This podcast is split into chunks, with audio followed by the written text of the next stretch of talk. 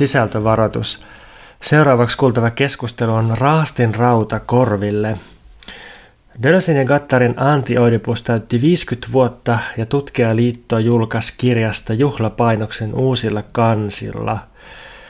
Julkaisun johdosta Helsingin kaapelitehtaalla järjestettiin tässä marraskuussa 22 keskustelutilaisuus, jossa Anna Nurminen haastatteli Eetu Vireniä, Iida-Sofia Hirvosta ja mua, eli Pontus Purokurua. Yleisö oli sen verran, että paikalle osunut italialainen tutkija ihmetteli, että miten Dölös voi olla niin iso juttu Suomessa – Kukaan ei varsinaisesti aktiivisesti nauhoittanut tätä keskustelua, mutta tilaisuudesta säilyi kuitenkin tämmöinen tallenne, joka on melko hirveän laatuinen. Onneksi eräs ystävällinen äänitekniikko käsitteli tiedostoa sen verran, että sen pystyy ehkä just ja just kuuntelemaan. Ja koska tilaisuudesta on tullut kyselyjä, niin julkaistaanpa tämä nauhoitus nyt ainakin tällaisessa arkistomielessä. Ja kun kerran on mahdollisuus, niin mä haluan käyttää ihan pienen hetken siihen, että mainostan keskustelijoiden erilaisia tekemisiä. Ensinnäkin toi filosofia kääntäjä Anna Nurminen, joka vetää tätä keskustelua, niin sillä on olemassa netistä löytyvä tämmöinen laaja ja arvostettu gradu otsikolla Yhteisö vailla tarkoitusta, Jean-Luc Nancyn ja Georges Bataille ajattelujen käsitteelliset yhtymäkohdat. Anna on myös suomentanut Viljami Hukan kanssa Nancyn kirjan singulaarinen pluraalinen oleminen ja Batain sisäisen kokemuksen. Ja, ja tota, Vilmi Anno on myös toimittanut tuon Batain isovarvas suomennuskokoelman. Sitten Iida-Sofia Hirvonen on kirjoittanut vuosien ajan juttuja ja esseitä eri lehtiin, Imagesta ylioppilaslehteen Hesariin. Ja sitten suosittelen, että jos haluaa lukea vähän pitempää muotoa siltä, niin voi lukea sen päiväkirjan muotoisen tekstin mun toimittamasta Tartunta-antologiasta. Ja sitten tietysti kannattaa lukea Iida Sofian mahtava radalla romaani, joka itse asiassa just pari päivää sitten sai Kalevi Jäntin palkinnon. Ja jos haluaa kuulla puhetta, niin voi kuunnella sitten sen vierailuja, mikä meitä vaivaa podcastissa. Ja sitten on myös puhumassa filosofia, kirjoittaja, kääntäjä Eetu Vireen, joka on erityisesti poliittisesta filosofiasta kirjoittanut vuosien varrella tosi voimakkaasti ja omaperäisesti. Varmaankin sen pääteoksena pidetään tämä väitöskirja Raha ja työvoima. Toinen tärkeä kirja on Vallankumouksen asennot, joka käsittelee erityisesti Brehtia ja Benjaminia ja, ja niin kuin taiteen suhdetta, estetiikan suhdetta politiikkaa, mutta ylipäänsä kaikki Eetun esseet, luennot ja haastattelut on aina seuraamisen arvoisia ja Eetu on myös Dölösin äh, suuri tuntija ja, ja tota, suomentaja ja parhaillaan suomentaa tota, Dölösin soolopääteosta Ero ja toisto. Ja mennään sitten siihen raastin rautatiedostoon.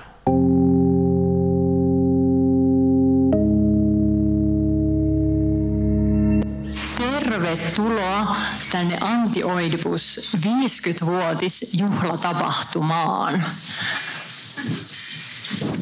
mukava nähdä, että teitä on näin paljon täällä. Toivottavasti kaikki ehkä on nyt saanut istumapaikkoja. Tuonne ylös periaatteessa varmaan mahtuu vielä. Mä en tiedä kuinka hyvin sieltä näkee, mutta siellä ehkä on tilaa. Mä en ole ihan varmaan siellä istumapaikkoja, mutta toivottavasti kaikki löytää nyt jonkun niin kuin mukavan spotin itselleen. Mm. Meillä on tänään ohjelmassa ensin keskustelu, sen jälkeen tanssiperformanssi. Tuolta voi käydä ostamassa juomia jotain pientä purtavaa. Siellä on baari auki. Ja sitten kirjoja on ostettavissa tuosta toiselta myyntipisteeltä. Teepaidat taisi valitettavasti jo loppua, mutta huomenna tutkijaliiton verkkokauppaan tulee semmoinen ennakkotilaus tai sinne verkkokauppaan ilmeisesti sellainen, että voitte käydä ennakkotilaamassa sen paidan ja valitsemassa koon. Ja, onko, joku, onko joku kellon aika, milloin pitää? no, nyt me tilataan niitä ennakkotilausten mukaan, eli ei tarvi olla niin kiireessä hakemassa tai ostamassa niitä, koska ne ei nyt voi sitten loppu, myydä loppuun. Niin tota, tämmöinen ilmestyy sitten sinne verkkokauppaan huomenna, jos ette ehtinyt saamaan teepaitaa nytten. Öö, no me voitaisiin aloittaa tällä keskustelulla nyt Eli tänään juhlitaan Gilles Deleuzein ja Felix Kattarin Antioidipus-teosta, joka täyttää 50 vuotta tänä vuonna, eli Antioidipus ilmestyi 1972. Ja se on Deleuzein ja Kattarin kapitalismi ja skitsofrenia tällaisen sarjan ensimmäinen osa. Se toinen osa on Mille Plateau, joka ilmestyi sitten 1980. Sitä ei ole valitettavasti suomennettu, mutta tänään juhlitaan tätä ensimmäistä, ensimmäistä osaa, eli antioidipusta. Ja suomeksihan se ilmestyi tosiaan ekan kerran vuonna 2007 Tapani Kilpeläisen käännöksenä. Ja nyt tutkijaliitto tämän juhlavuoden kunniaksi julkaisi sen uudestaan tuommoisilla uudistetuilla juhla, juhlakansilla. Mm voitaisiin siirtyä keskusteluun. Eli meillä on tänään täällä keskustelemassa Iida-Sofia Hirvonen, kirjailija, toimittaja, sitten kirjailija filosofi Pontus Purokuru, tuttu myös Selitä mulle podcastista, ja sitten filosofiakirjoittaja Eetu Vireen ja myös kääntäjä. Ja mä oon Anna Nurminen tänään haastattelemassa täällä. Mm. Antti ilmestyi siis tosiaan 72, eli aika pian kevään tai toukokuun 6-8 jälkeen, Pariisin opiskelijamellakoiden jälkeen. Mm. Ja Deleuze ja Kattari tapas vuonna 69 ja alkoi sitten yhdessä kirjoittaa Antioidipusta. Joskus Antioidipusta on jotenkin tituleerattu 68, toukokuun 68 kirjaksi. Mikä se oli se poliittinen ilmapiiri, toisaalta mikä se intellektuaalinen ilmapiiri oli, mihin antioidipus ilmestyi? Miten se näkyy antioidipuksessa? Jos mä aloitan tuosta poliittisesta ilmapiiristä, tai ehkä mä voisin aloittaa siitä, että nyt kun täällä noin antioidipuspaidat on myyty loppuun, niin tota, sitten antioidipuksen ensipainos Ranskassa myytiin myös loppuun kolmessa päivässä vuonna 72 keväällä, kun se ilmestyi. Se oli, se oli niin valtava tapaus, tästä on kuvattu jonkinlaiseksi pommin räjähdykseksi. Le Monde omisti sille kaksi sivua ja sitten erilaiset äh, intellektuellit ja psykoanalyytikot ja vasemmistolaiset järjesti tuntikausien väittelyitä siitä ja arvosteluita kirjoitettiin joka lehteen. Se oli niin tosi kiistanalainen kirja ja se on varmaan niin tosi vaikea ehkä tavoittaa silleen, tai niin ehkä eläytyä siihen poliittiseen ilmapiiriin, jossa siis just niin aikaan kun tämä kirja ilmestyi, niin tota, autotehdas Renault vartija ampui kuoliaksi tämmöisen maalaisen aktivistin kuin Pierre Auvergne, ja, ja sitten sen, tämän Overnien hautajaisiin osallistui yli 200 000 ihmistä. Et se, niin jännitteet oli tällä tasolla, että, että tota, tehtaanvartijat tappaa aktivisteja ja sadat tuhannet ihmiset osallistuu hautajaisiin. Ja tota, Gattari kirjoitti sitten päiväkirjansa noihin aikoihin, että, että tota, maalaiset, jotka oli silloin niin kuin semmoinen, no niin kuin, vähän niin kuin kaappaamassa ehkä valtaa radikaalivasemmiston sisällä, niin että ne on jotenkin vallankumouksellisen liikkeen olemuksen absoluuttisia vihollisia. Gattari ajatteli, että, että vallankumouksellisen liikkeen olemus on tämmöinen haluenergian vapauttaminen. Ja, ja sitten tämä, tämä kirja tuli niin keskelle tällaista kiistelyä siitä, että mikä on tuon vuoden 68 perinteen merkitys, tai niin kuka, kuka saa hallinnan tuosta vasemmistolaisesta kentästä. Ja, ja sitten tosi monet vasemmistolaiset hyökkäsivät tosi ankarasti antioidipusta vastaan ja, ja niin piti sitä oikeistolaisena kirjana tai, tai tällaisena niin niin kuin kirjana, joka yrittää jotenkin integroida vasemmistolaiset nyt porvarilliseen yhteiskuntaan. Että se on niin kuin hirveä mellakka päällä jotenkin siitä kirjasta ja ja sitten mä mietin, mietin, vielä sitä, kun selasin tuossa Deleuze ja Gattarin tota elämänkertaa, jonka François Doss on kirjoittanut, niin, niin siinä se Doss arvioi, että, että tällaisessa tilanteessa 70-luvun alussa, kun Italiassa ja, ja Länsi-Saksassa, niin äh, kommunistiset liikkeet ajautu kohti äh, väkivaltaa ja suoranaista terrorismia, että oli punaiset prikaatit ja sitten RAF, niin, niin sitten ehkä anti-Oedipus osaltaan oli vaikuttamassa siihen, että Ranskassa ulkoparlamentaariset liikkeet ei ajautunut tällaisiin niin kuin umpikujamaisiin suuntauksiin ja, ja sitten se tota, spekuloi, että ehkä jopa Gattaria myös henkilökohtaisesti on osin kiittäminen siitä, että Ranskassa jotenkin se, se tota, kommunistinen toiminta suuntautui sitten toisella ehkä, ehkä hedelmällisemmällä tavalla eteenpäin. Mutta tämä on niin kuin se, ikään kuin se välitön marksilainen tai niin kuin radikaali vasemmistolainen kommunistinen ilmapiiri silloin 72, kun Antioidipus tuli. Joo, onko Eetulla tai Iira Sofialla jotain niin, ehkä mä voin sille vähän yleisemmällä tasolla lisätä, että jos ajattelee mitä vastaan Oedipus on tietysti sillä tavalla niin varsinkin alussa aika hyökkäävä kirja sillä tavalla niin aggressiivinen, se haluaa tuhota joitakin vääriä käsityksiä tai mystifikaatioita, joilla niin esitetään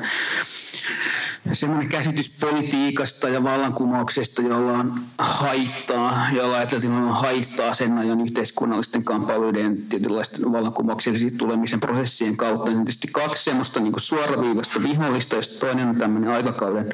puolueen marksismi ja puolueen vasemmistolaisuus. Ja sitten toinen on, on sen ajan psykoanalyysi. Ja tietysti tämä niin puolueen marksismi ja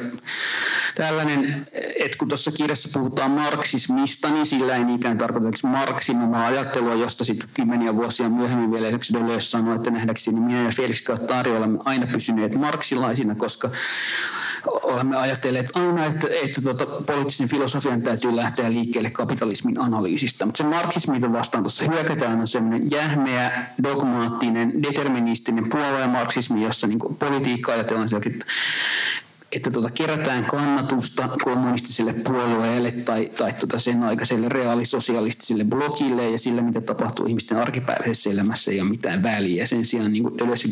että oleellista on se, mitä tapahtuu meidän arkipäiväisen elämän ruumiiden ja halujen ja niiden niin kuin vapautumisen tasolla.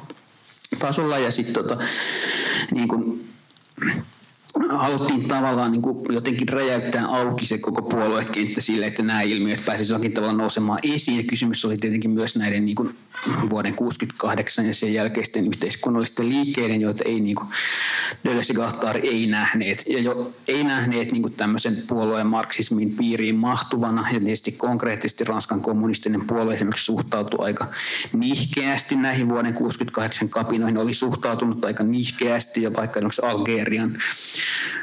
tota, itsenäisyystaisteluun ei niin kuin, tajunneet yhtään mitään siitä, mitä ympärillä tapahtuu. Ja sitten Deleuze katsoi, että meidän pitää nyt niin kuin, päästä katsomaan, mitä siellä oikein, mitä siellä niin kuin, arkipäivän halujen ja, ja tota,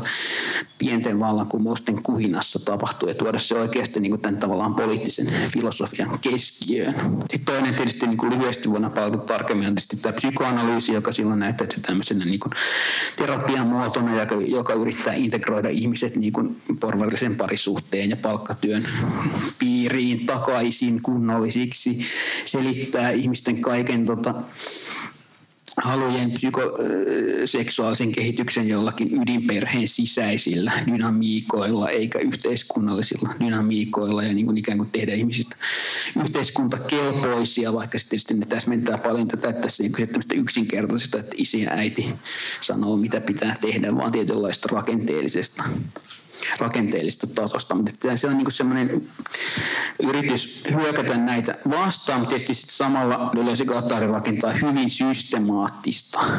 hyvin systemaattista yritystä niin kuvata tietynlaisen universaali sekä niin kuin ikään kuin uudenlaisen loogisen kategoriakuvion, että, että tietynlaisen niin kuin käymällä läpi käytännössä koko niin kuin siihen asti sen historian ja näyttämällä, millä tavoin on, on jotenkin päädytty siihen tilanteeseen, millä tavoin kaikki eri historian konfliktit on kasautuneet niihin nykypäivän niin kuin taisteluihin, yrittää jotenkin äärimmäisen systemaattisesti ja sillä tavalla niin kuin ankaran teoreettisesti avata niitä oman aikansa kamppailuiden tilannetta. Joo, mä voisin lisätä tuosta psykoanalyysistä, että tosiaan toi Felix Gattari oli Lakanin oppilas ja hänen, niin kuin, tota, hänen, tota, hänen kanssa harjoitti psykiatriaa ja jossain määrin tota, antioidipus hyökkää siis lakanilaista psykoanalyysiä, mutta sitä enemmän niin kuin Freudia vastaan. Ja oikeastaan hyödyntää aika paljon Lakanin kehittämiä käsitteitä ja tavallaan ajatusmalleja, mutta sen sijaan lähtee so- tai kun Lakanillakin on jo käsitys siitä, että niin kuin tiedostamaton on niin kuin jonkinlainen voi olla myös joku, niin kuin, että silloin semmoinen yhteiskunnallinen ulottuvuus, niin Dole ja Gattari vie tämän ajatuksen pidemmälle ja näkee niin kuin tiedostamattoman sen sijaan, että se olisi semmoinen freudilainen halun teatteri, joka niin kuin paljastaa jotain salaisuuksia, jotain niin kuin yksityisiä haluja, niin siihen vaikuttaa niin kuin tosi isot yhteiskunnalliset tapahtumat, vaikka unet ei ole yksilöllisiä, vaan että niissä voi näkyä vaikka sellaiset asiat niin kuin joku sota tai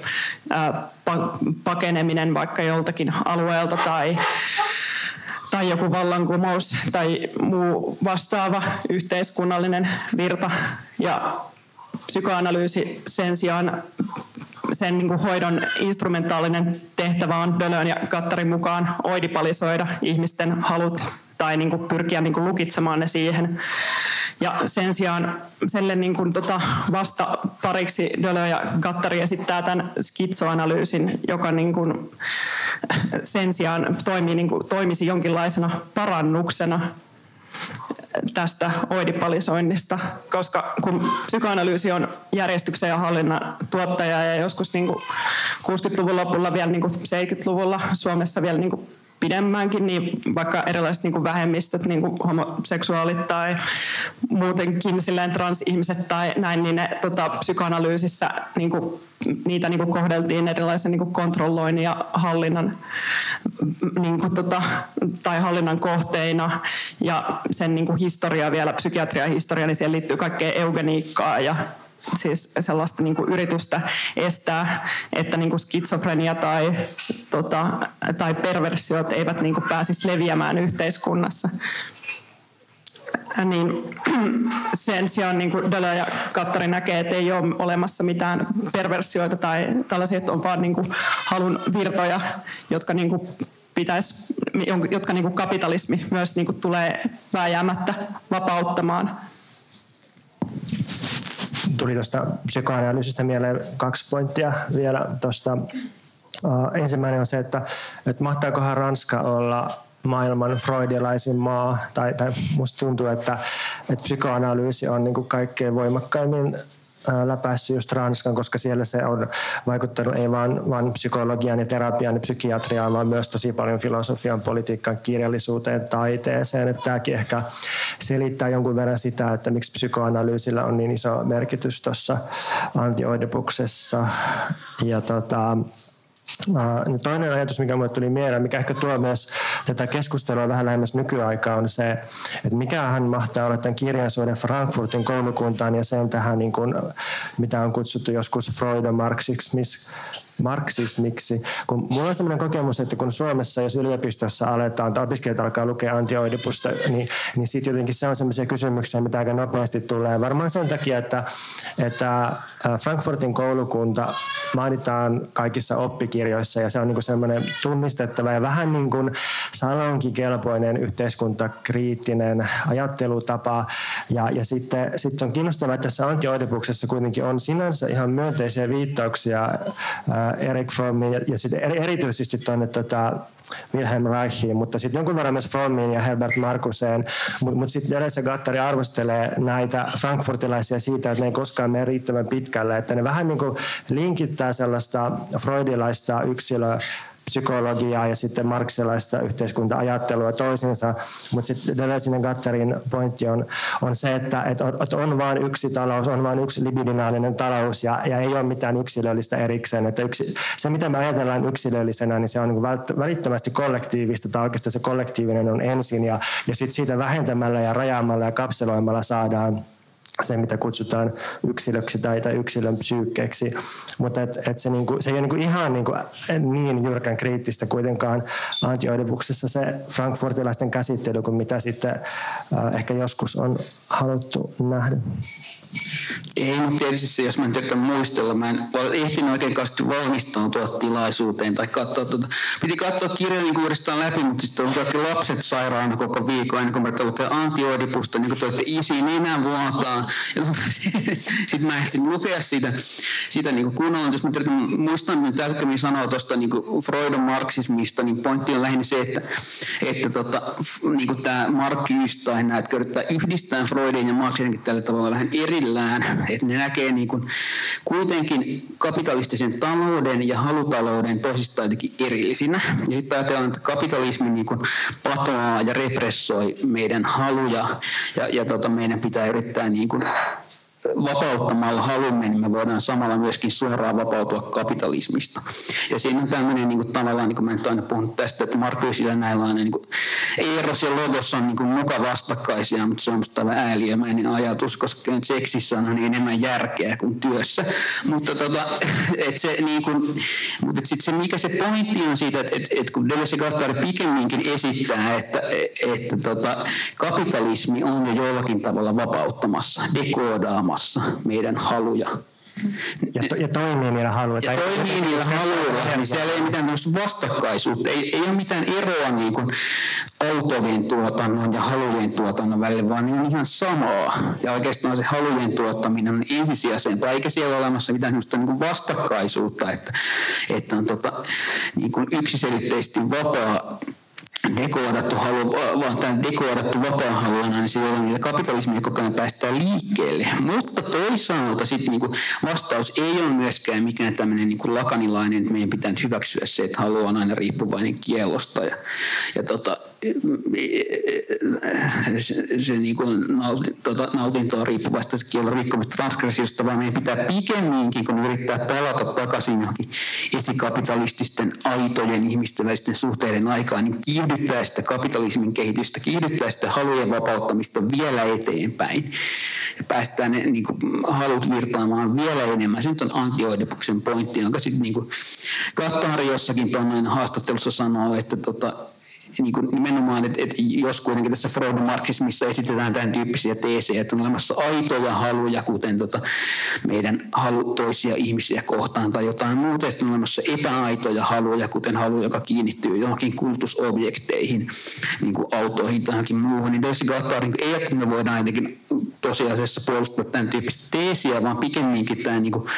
halu pitää täysin vapauttaa kaikista kohteistaan. Gattari nimenomaan sanoo, että, että tota ajatus vaikka kulutusyhteiskuntaa vastaan taistelemisesta on ihan idioottimainen, että päinvastoin kulutusta ja keksintöjä ei ole koskaan tarpeeksi. Minusta tuo oli tosi hyvä ja mun pointti siis oli, että jos joku niin sanotusti opiskelija kuuntelee, kuuntelee tätä keskustelua, niin, niin ehkä antioidipusta voi käyttää myös sellaisena niin kuin seuraavana askeleena siitä, että kun ensin ollaan löydetty niin kuin se ikään kuin oppikirjatasoon, että meillä on tämä niin kuin hyväksytty yhteiskuntakritiikki, tämä Frankfurtin koulukunta, niin antioidipus on sitten hyvä siihen, sen niin kuin tarkastelemiseen, että mikä, mikä niin kuin siinä on ongelma ja miten voisi mennä pitemmälle. Niin Deleuze ja Kattari ajattelee, että sillä halun tuotannolla tai sillä äh, niin kuin kapitalismin eteenpäin menemisellä ei oikeastaan niin kuin mitään muuta rajaa kuin skitsofrenia, jota se äh, kapitalismi manaa koko ajan kauemmas kuitenkin, että se kokeilee koko ajan omia rajojaan, mikä Deleuze ja Kattarin mukaan niin kuin näkyy jo ihan niin kuin siinä, niin kuin millaista kieltä käytetään, vaikka kun puhutaan taloudesta, millaista kieltä käytetään, kun toimihenkilöt tota, lähettelee toisilleen niin kuin, tai siis kommunikoi keskenään tai mi, mi, miten niin kuin, työtä järjestetään. Et vaikka se voisi, ja että se Deleuze ja Kattarin väite on, että se on niin kuin itsessään se kieli on jo tosi skitsofreenista se niin kuin rekisteri, millä, miss, mitä niin kuin työelämässä tai talouden piirissä niin kuin puhutaan. Ja ja että se tulee menemään koko ajan oudommaksi ja koko ajan niin kuin pidemmälle ja tartuttamaan asioita ja että se niin kuin tehtävä on, on niin kuin, niin kuin saattaa se siihen pisteeseen, missä niin kuin, tai kokeilla sitä, että tuleeko se raja vastaan. Onko esimerkki? No, no vaikka niin tässä voisi olla hyvä esimerkki vaikka siitä, että kun avaa vaikka jonkun Volt-appin ja alkaa keskustelemaan vaikka jonkun sellaisen, niin kuin, saa jotain sellaisia jonkun botin kirjoittamia viestejä tai vaikka jonkun asiakaspalvelun, jonkun semmoisen puoliautomatisoidun henkilön kanssa viestittelee tai vaikka kun saa sähköposteja työpaikaltaan, missä on niin kuin tietyn tyyppistä jargonia, niin No siis Deleuze Kattari ei käytä tällaisia esimerkkejä, mutta ne käyttää kuitenkin sellaisia niin kuin ylempi, alempi toimihenkilö ää, talouden kieltä e, ennen kaikkea kaikkea niin kuin pankkiirien. Vaikka niin kuin sijoituspuhe tänä päivänä voisi olla sellaista, mitä niin kuin Deleuze Kattari pitäisi skitsofreenisena talouden tota, puhetapana. Niin ehkä tätä, tuli mieleen sellainen esimerkki, että, että voitaisiin niin lukea jotenkin silleen myöntävästi, vaikka viime vuosien halua, joka on kohdistunut kryptovaluuttoihin, kryptosijoituksiin, niin, niin jotenkin, tai jotenkin, että, että okei, että kryptovaluutat, niitä voi silleen niin kuin vilkata, ää, niitä voi jotenkin paheksua, että kuluttaa kauheasti sähköä ja on, on niin kuin epävakaata riskipeliä ja spekulaatiota, mitä ne tietenkin on, mutta sitten voisi yrittää lukea tällä jotenkin, että siinä on semmoinen jotenkin skitsofrenisointi tai, joku tämmöinen niin kuin omituinen pakenemis- ja hajoamisyritys käynnissä, että, että, että se, että miksi ihmiset on sijoittanut kryptovaluuttoihin, kryptovaluuttoihin tyylin kokonaisia omaisuuksia, niin johtuu varmaan siitä, että ne ei halua tehdä töitä. Ne haluaa siis kieltäytyä töistä ja kryptot, kryptot on koettu niin kuin jotenkin tälleen libidinaaliseksi tavaksi mahdollistaa se. No se ei nyt niin kuin tunnetusti ei ehkä ole, ole sitä mahdollistanut ja, ja niin kuin näin, mutta, mutta jotenkin miksi kukaan ylipäänsä sijoittaisi rahojaan pörssiin, niin, niin varmaan siinä on se sama työstäkieltäytymishalu taustalla ja, ja niin kuin, tämä on ehkä niin kuin myös äh, edelleen mun mielestä ihan tuoretta Deleuze Gatterin kapitalismianalyysissä, että kun vasemmistolaiset perinteisesti on ehkä äh, suhtautunut silleen niin kuin paheksuvasti, että ei saa, ei saa sijoittaa ja jotenkin, että on, on niin tosi kyseenalaista toimintaa, pörssiä, kaikki, kaikki mikä liittyy finanssimaailmaan, niin, niin mitä sitten jos niin otettaisiin vakavasti ne ihmisten haluvirrat, jotka kohdistuu vaikka sijoittamiseen, niin katsottaisiin, että että niin onko tässä jotain ristiriitoja, mitä voisi lietsoa tai kärjistää, tai jotain juttuja, mitä voisi viedä eteenpäin. Onko meillä muuta tapaa toteuttaa tällaiset ihmisten vapautumishalut kuin, kuin sitten se vaikka kryptovaluuttoihin sijoittaminen, joka lopulta on aika surkea tapa? Niin hei, siis on myös tietyssä mielessä. Oikeastaan ainoa järkevä tapa, jossa ei turvauduta jonkinlaisiin salaliittoteroihin selittää esimerkiksi, minkä takia amerikkalainen keskiluokka 1970-luvun lopulla kääntyi kannattamaan finanssimarkkinoiden vapautumista. Ne ajatteli oikeasti, että nyt me voidaan niin keskiluokka, pieni, keskiluokkaiset ihmiset niin rikastua ja päästä niin sanotusti ulos oravan pyörästä näiden finanssisijoitusten kautta. Ja varmaan tien samalla tavalla, nämä kryptovaluutakeinot on tietysti ollut tietyllä tavalla semmoinen niin maskuliininen tietynlaisista autotalleista, ja tota, jossa on kasattu itse tietokoneita ja kasvatettu niiden tota, tehoja ja muuta, niin kuin, mutta kyllä, se on, kyllä on siinä musta semmoinen, se on niin pankkiryöstöön verrattavissa tai semmoinen pankkiryöstöhaaveeseen verrattavissa oleva niin kuin, nykyajan Bonnie idea, että sä, sä voit, niin kuin, koska pankkiahan sä et nykyään voi ryöstää mitenkään, tai jos onnistut, niin ei siellä ole mitään rahaa. No, jos me lähdetään vielä viemään tätä antioidipusta enemmän niin kuin tähän päivään 50 vuotta sen ilmestymisen jälkeen ja vaikka niin kuin erityisesti tämän päivän Suomeen. Tuossa tuli esille Antiodipuksen tavallaan kaksi päävihollista tai vastustajaa, eli niin kuin puoluekommunismi ja puoluemarksismi ja sitten toi mm, psykoanalyysi ja freudilaisuus, niin onko jos miettii antioidipusta nyt tämän päivän kontekstissa, vaikka tämän päivän Suomen kontekstissa, niin tarjoako se edelleen kritiikin välineitä, jos lähdetään vaikka miettimään jotenkin puoluepolitiikkaan sitoutunutta vasemmistolaisuutta tai sitten vaikka nykyistä jotain terapiapuhetta, niin mitä minkälaisia välineitä antioribus voisi tarjota tämän päivän analyysiin? No mietin sitä, että nykypäivänä ainakin, no ainakin tuohon puolue asian, niin varmaan Antti Oedipus pystyy aika hyvin sanallistaa sen, että miksi ihmiset ei ole kiinnostuneita puoluepolitiikasta niinkään, tai miksi ihmiset ei vaikka niin kuin halua tänä päivänä niin paljon äänestää ja sen sijaan huomio menee niin kuin muihin aktiviteetteihin ja halut on muualla oman elämän kehittämisessä ja parantamisessa, miksi vaikka äänestetään paljon koko, miksi kokoomus on suosituin puolue. Antti Odipus selittää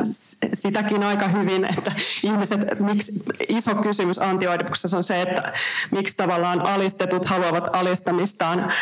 miksi oikeastaan kukaan ei ole vastuussa mistään, miksi meidän pomotkin voi sanoa meille, että ne vaan niin kuin noudattaa jotain käskyjä, että he ei vaan voi tarjota meille vaikka pysyvää työpaikkaa, koska hekin on vaan täällä niin kuin töissä, koska se kaikki kertoo enemmän sellaista niin kuin, semmoista niin kuin koodista, joka virtaa talouden läpi, joka niin kuin rikkoo sellaiset pysyvät rakenteet. Ja mitä tuohon terapiapuheeseen tulee, niin se on, nyt on tosi mielenkiintoinen tilanne, kun vaikka esimerkiksi TikTokissa on tosi suosittuja kaikki niin kuin kiintymyssuhdeteoriat ja toisaalta tällaiset, niin kuin, jotka lähtee silleen psykodynaamisesta ajattelusta liikenteeseen, missä niin kuin omia, omaa käyttäytymistä paikannetaan johonkin niin kuin lapsuuden kokemuksiin tai vanhempisuhteisiin. Samaan aikaan, kun meillä on niin kuin käytössä nämä niin kuin koneet ja laitteet, jotka myös niin kuin samalla niin kuin tuottaa, tuottaa meille jatkuvasti uusia haluja ja niin kuin sotkee meidän keskittymiskykyä ja tota, uudelleen koodaa meidän toimintatapoja ja silti ihmiset nojaa ja haluaa selittää heidän käyttäytymistään nimenomaan niin kuin lapsuuskokemuksilla, vanhempi suhteilla ja näin. Mutta tota, toisaalta Antti Oidipus ehkä näkee mun näkemyksen mukaan, ainakin voitte korjata, jos olette eri mieltä, niin terapiankin ehkä niin kuin jonkinlaisena koneena tai välineenä, jota ihminen voi käyttää itsensä niin kuin tai jotenkin omassa, omassa tilanteessa selviämisen. Että siinä, vaikka se on terapia vastainen, niin mun mielestä se näkee myös ehkä sen, että se terapia ei ole mennyt tarpeeksi pitkälle tuolla psykoanalyysillä. Että psykoanalyysi ei toimi. Se on yksi Deleuzein ja Kattarin väitteestä. Että se muistelisin, että se on myös niin kuin ajatus ollutkin, että tämä niin kuin sysäisi sitä niin kuin terapia-ajattelua myös niin kuin pidemmälle, vaikka tässä on nämä kaikki poliittiset ja taloudelliset ulottuvuudet. Ainakin Kattarilla oli intohimoja tähän suuntaan. Terapeutit on kyttiä. Tämä on tota, varmaan yksi antioripuksen provoivia väitteitä nykyaikaan suhteutettuna, kun kaikki haluaa terapiaan ja, ja kyllä itsekin haluan terapiaa, ei siinä mitään, mutta, mutta jotenkin, eikö se nyt ole vähän kyseenalaista, että jos kokoomuslaiset mainostoimistot mainostaa meidän metropysäkillä, että hei, että, että vaan niin kuin hullu jättää menemättä terapiaan, niin pitäisikö meidän sitten alkaa jotenkin hulluksi? Tai jotenkin se, siitä on tullut niin kuin vielä isompi semmoinen vallankäytön ja ihmisten, ihmisten en tiedä minkä tekemisen muoto, mutta, mutta joku, joku tämmöinen, niin jotain kiinnostavaa siinä minusta on, että, että terapia on, on niin, niin jotenkin semmoinen, että yhdessä Queen Talk-podcastissa sanottiin jotenkin, että, että, että, niin kuin, että jos, jos sä et mene terapiaan, niin vaikka sulla ei ole mitään ongelmia, se tarkoittaa sitä, että sä niin sijoita itseäsi, että sä, sä jätät sun tehoja käyttämättä, että sä voisit saada itsestäsi enemmän irti, jos vaan menisit sinne terapiaan ja jotenkin, että se on tämmöinen niin sijoitus inhimilliseen pääomaan. Ja sitten musta toi Elina mainitsema kiintymyssuhde teorian valtava suosio on minusta tosi kiinnostava, kun se, niin kuin, se että jotenkin tarkastelee sitä antioidipuksen näkökulmasta, niin ei tietysti tarkoita että niin selittää sen pois tai yrittäisi niin kuin, heittää sen roskiin, mutta, että, mutta että ehkä siinä on joku tämmöinen, että varhainen psykoanalyysi palaa erilaisella nimellä, että kaikki johtuukin lapsuuden isä-äitisuhteesta tai tai muusta huoltajuussuhteesta ja sitten jotenkin katoaa se yhteiskunta siitä ympäriltä. Ja sitten mietin myös sitä, että, että voisihan kiintymyssuhdeteoria ajatella jotenkin affirmatiivisesti ja kysyä, että, että no okei, okay, että on ollut tiettyjä turvallisia tai epäturvallisia kiintymyssuhteita yksilöllä suhteessa omaan perheeseensä joskus lapsuudessa, joo. Mutta miten, miten me sitten kiinnitetään meidän työnantajiin, minkälainen kiintymyssuhde noilla kryptomaskuliinisuustyypeillä on Elon Muskiin tai onko Sauli Niinistö Suomen kansan daddy. Et, et, niin kuin, et, kun, hän, kun hän vei sitä teoria ajattelua jotenkin tällaiselle yhteiskunnalliselle tasolle, niin ehkä siitäkin saisi sitten enemmän tehoja irti. Joo, piti sanoa tuosta terapia-epäilyttävyydestä, että vielä ö, yksi niin kuin, varmaan iso syy, mikä, niin kuin, miksi toi nykyään on kiinnostavaa, on se, että kuitenkin monesti terapiaan mennään sit työterveyden kautta tai työntekijäksi tullakseen hyväksi työntekijäksi. Eli se niin kuin ihmisen toimintakyky mitataan sillä ihan tällaisella freudilaisella niin kuin kyvyllä työskentelemään. Ja niin kuin, että, se, että elämme tosi monimutkaisessa maailmassa, missä on niin kuin kaikenlaisia niin kuin ristikkäisiä vaatimuksia, mutta silti tavallaan se yksilön tehtävä on korjata itsensä tarpeeksi niin kuin toimintakykyiseksi ja iloiseksi ja sellaiseksi, että se vaan niin pystyy handlaamaan näiden kaikkien virtojen kanssa. Ja että se, että asiat menee siihen suuntaan, että resursseja pistetään ja hallintaa pistetään kontrollia siihen suuntaan, että yhä useampi yksilö vaan niin kuin käyttäisi näitä palveluita. On myös niin kuin erilais, eräänlaista tuotantoa tai halujen tuotantoa tälle dölösiläisittäin. Eli mitä enemmän ihmisiä myöskin niin kuin haluaa mennä, niin sitä enemmän näitä palveluita tuotetaan ja sitä enemmän on tätä, niin kuin, siitä tulee niin kuin lisää talouskasvua ja lisää niin kuin toimintaa. Että se on myös niin kuin itseään tuottava asia, se terapiapuhe. Niin, tämä on tämmöinen, siis joo, totta kai se on itsessään tuottava niin kuin ala sillä tavalla. Muista mä kuulin lapsiltani tällaisen tota, vitsin, että miten se menee, että tota, suomalainen ja ruotsalainen ja norjalainen kilpaili siitä, kuka saa työpaikan. Ja sitten niillä tehtäväksi, että tota, että teidän pitää hypätä tuon rotkon yli. Ja sitten ensin se, joka pääsee yli, saa työpaikan. Sitten tota, ensin sit juoksee suomalainen ja hyppää ja tippuu sinne kuiluun ja kuolee. Ja sitten tulee ruotsalainen ja hyppää ja tippuu sinne kuiluun ja kuolee. Ja tulee norjalainen ja hyppää ja tippuu sinne kuiluun ja kuolee. Ja sitten tota, kuka sai työpaikan? Haudan kaivaja. Mutta terapeutit on niinku tavallaan vähän semmoinen nykyajan työmarkkinakilpailun logiikassa niin samantyyppisellä logiikalla niin luodaan työpaikkoja näillä kaikilla työvoimapoliittisilla uudistuksilla uudistuksilla just niin kuin terapeuteille ja, ja tuota muille vastaaville, että et, et ne on niin kuin näitä haudankaivajan vastineita, joille tämä kilpailu oikeasti nyt sit luo niitä työpaikkoja. Mutta sitten tietysti terapian muodot on just semmoiset, että se on vähän semmoista, että meillä on tämä mikrodossaus ja meillä on tämä terapia ja nämä kaikki eri keinot, mistä voit vähän kehittää sitä suomaa tuottavuutta. Tuottavuutta e, nimenomaan semmoisen niin yksilöpsykologisen kuvion sisällä, mutta sitten just se, miten niin kun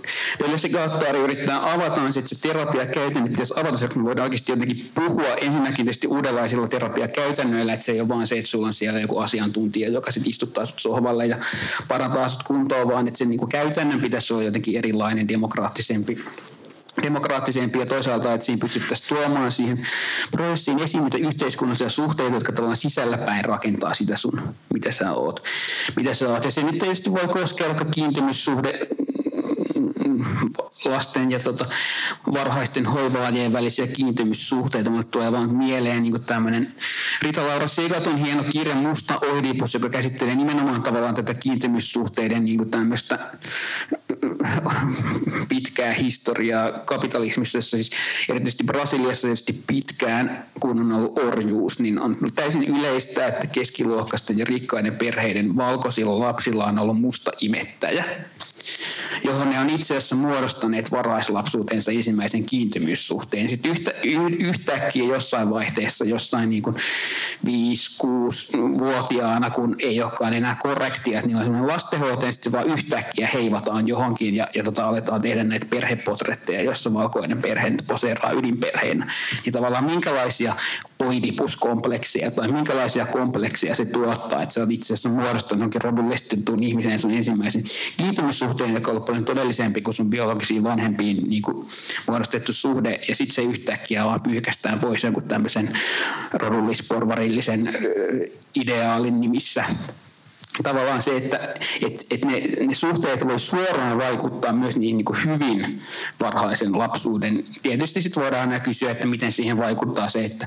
että minkälaista duunia sun isä ja äiti teki ja mistä ne sai rahaa ihan missä tahansa kuviossa, mutta musta se niin kuin, musta Oedipus vaan kristallisoi tavallaan sen, että miten ne niin kuin yhteiskunnalliset suhteet tulee ihan suoraan sinne sun niin kuin ensimmäisten kuukausien kiintymyssuhteiden, imettämissuhteiden ja muiden sisään. Että et tavallaan se niin kuin skitsoanalyysin idea on musta just nimenomaan se niin kuin oidipaalisen kolmion avaaminen, että siitä tulee avoin systeemi, siellä on aina muitakin voimia, muitakin toimijoita, muitakin ihmisiä kuin isiä, äitiä se yksi. Joo, siis no Deleuze ja Kattari on tosi kiinnostunut katkoksista, että toi skitse on myöskin niin kuin tarkoittaa leikkausta tai katkosta. Kaikki, mikä tavallaan siinä niin kuin porvarillisessa, koherentissa systeemissä katkaisee sen, niin kuin vaikka joku seonnut täti tai joku maasta painut tyyppi tai joku, joka on vankilassa, josta ei puhuta tai niin kuin ydinperheen sisällä voi olla niin kuin tällaisia katkoksia tai niin kuin muita, mikä niin kuin ylipäätänsä niin kuin missä tahansa toiminnassa katkaisee sen ja tuottaa jonkun virran jonnekin muualle. Ja näyttää, että se niin kuin yksilöt on kytköksissä johonkin koko ajan moniin toimijoihin. Ja oikeastaan myös ne niin kuin isä ja äitikin sisältää erilaisia toimijoita. Ne ei ole pelkästään yksittäisiä ihmisiä, vaan että ne, niillä on niin kuin omat ruumiinosat, mitä ne lapset tarkkailee ja niihin vaikuttaa myös yhteiskunnalliset voimat ja TVstä tulee jotakin ja tota, niin kuin tällaista. Yksi esimerkki katkoksesta tuli mieleen antioidipuksessa käsitellään sellaista tapausta, jossa terapiassa käyvä tyyppi tuo, tuo tota, terapeutin vastaanotolle nauhurin ja sitten se nauhurin tuominen sinne analyytikon huoneeseen, niin jotenkin vie sen tilanteen oikosulkua, että se, se analyytikko jotenkin meni siinä vähän niin kuin sekaisin ja alkoi uhkailla muistaakseni niin poliisien soittamiselle ja oli sille, että tätä ei niin kuin voi jatkaa, ellei sä niin kuin pistä sitä pois, että tämä on niin kuin joku oire, että sä toit tänne nauhurin ja mitä sä nyt yrität. Ja, ja jotenkin, jotenkin niin kuin se ehkä myös paljastaa, että jos sitä tilannetta yrittää avata tai niin yritti avata jotenkin ulos siitä, siitä tota, oidipalisoilulta vastaanotolta, niin sitten se meni, ää, meni heti niin oikosulkuun. Ja sitten tämä oli siis sen takia kiinnostavaa, että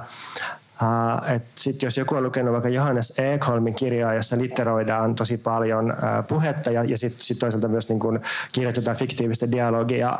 tällaiseen niin litteroiden puheenmuotoon, niin, niin Johannes sanoi joskus, että se sai idean tähän koko sen formaattiin, jolla se on tehnyt melkein kaikki sen kirjat, niin just tästä antioidipuksen kohdasta, jossa se tyyppi tuo nauhurin sinne, sinne terapeutin vastaanotolle ja sitten Johanneksen tuossa graafinen suunnittelukirjassa, niin se itse harjoittaa sitä, että se tuo nauhurin sen oman terapeutin vastaanotolle ja se on aika kiinnostavaa seurata, mitä siitä sitten tapahtuu. Ehkä tämä on myös tämmöinen pieni esimerkki siitä, että miten niin kuin, niin yksi tämmöinen sivu tai yksityiskohta antioidipuksesta voi olla tosi generatiivinen taiteen tekemisen suhteen, että siitä voi luoda vaikka kokonaisen metodin sitten. Joo, no voisi siirtyä ehkä tuohon taiteeseen ja kirjallisuuteen öö, ja niiden suhteeseen antioidipukseen tai ehkä pikemminkin sillä päin, että antioidipuksessa aika paljon käytetään tai viitataan kirjallisuuteen ja viitataan taiteeseen, eikä suinkaan vaan niin kuin teoreettisiin psykoanalyytikoihin tai öö, niin kuin muuhun filosofiseen teoriaan, vaan itse asiassa taiteella ja kirjallisuudella on aika iso rooli siinä kirjassa. Öö, mikä se rooli oikeastaan on? Tai osaatteko te avata sitä jotenkin? No, no siinä on niin tosi monenlaisia rooleja. Ainakin yksi sen niin teoksen rakenteessa toistuva tapa on se, että heitetään joku sitaatti jostain kirjasta tai kuvataan jotain vaikka maalausta tai elokuvaa avaamatta yhtään kontekstia, että mihin se niin kuin liittyy. Että se kirja on ihan täynnä kaikenlaisia katkoksia. Niin kuin katkoksia on myös siinä maailmankuvassa, mitä se esittää itsessään ajattelun tasolla. Ja Deleuze ja Kattari on tässä kiinnostunut paljon amerikkalaisesta, niin kuin muutenkin amerikkalaisesta kirjallisuudesta, esimerkiksi niin kuin Milleristä tai Kerouakista tai jostain Laura D. Lawrencesta, jossa niin kuin on tämmöinen ää, eräänlaista pakenemista suorittava subjekti, joka, jolla, joka niin kuin näkee jonkinlaisia näkyjä ja sekoittaa aistejaan, ehkä matkustaa jotain valtatietä pitkin paikasta toiseen, tai ainakin pyrkii sellaiseen niin kuin vapautumiseen siitä kapitalistisesta työelämästä. Ja tässä maailmankuvassa myös niin kuin korostuu se kapitalistisen työelämän ja perhejärjestelmän kuvaus tosi ankeana ja ahdistavana, josta yleensä mies kertoja, keskiluokkainen mies kertoja henkilö sitten pakenee sieltä. Tai vaikka kun muistan, että luin nuoresta voimasta analyysi, jossa oli esimerkiksi Bruce Springsteenin musiikkia kuvattiin tällaisena hurmoksena, jossa niin kuin löytyy paon viiva valtatielle tämmöisen työntä, työtä tekevän tota, miehen elämästä, jota lähdetään seuraamaan. Mutta siis niin, niin t- tällaisia teoksia luonnehditaan sitten toisaalta vaikka Antonin Artaud teatterin tekijä ja kirjailija, joka sairastui skitsofreniaan ja on, oli kärsinyt erilaista niin kuin mielenterveysongelmista, aivokalvon tulehduksesta, olikohan yhdeksänvuotiaana ja silleen kaikkia kauheita asioita tapahtui sille, mutta kuitenkin surrealistien kanssa teki kirjallisuutta, jossa niin kuin korostuu sellainen ää, minän hajoaminen ja pelkästään se Artaud on kehittänyt tämän elimetön ruumiskäsitteen, jota tässä kirjassa paljon käytetään sellaisena niin kuin kapitalismi hajottaman subjektiviteetin kuvauksena, jossa niin kuin pelkästään on niin kuin affekteja ja vaikutelmia ja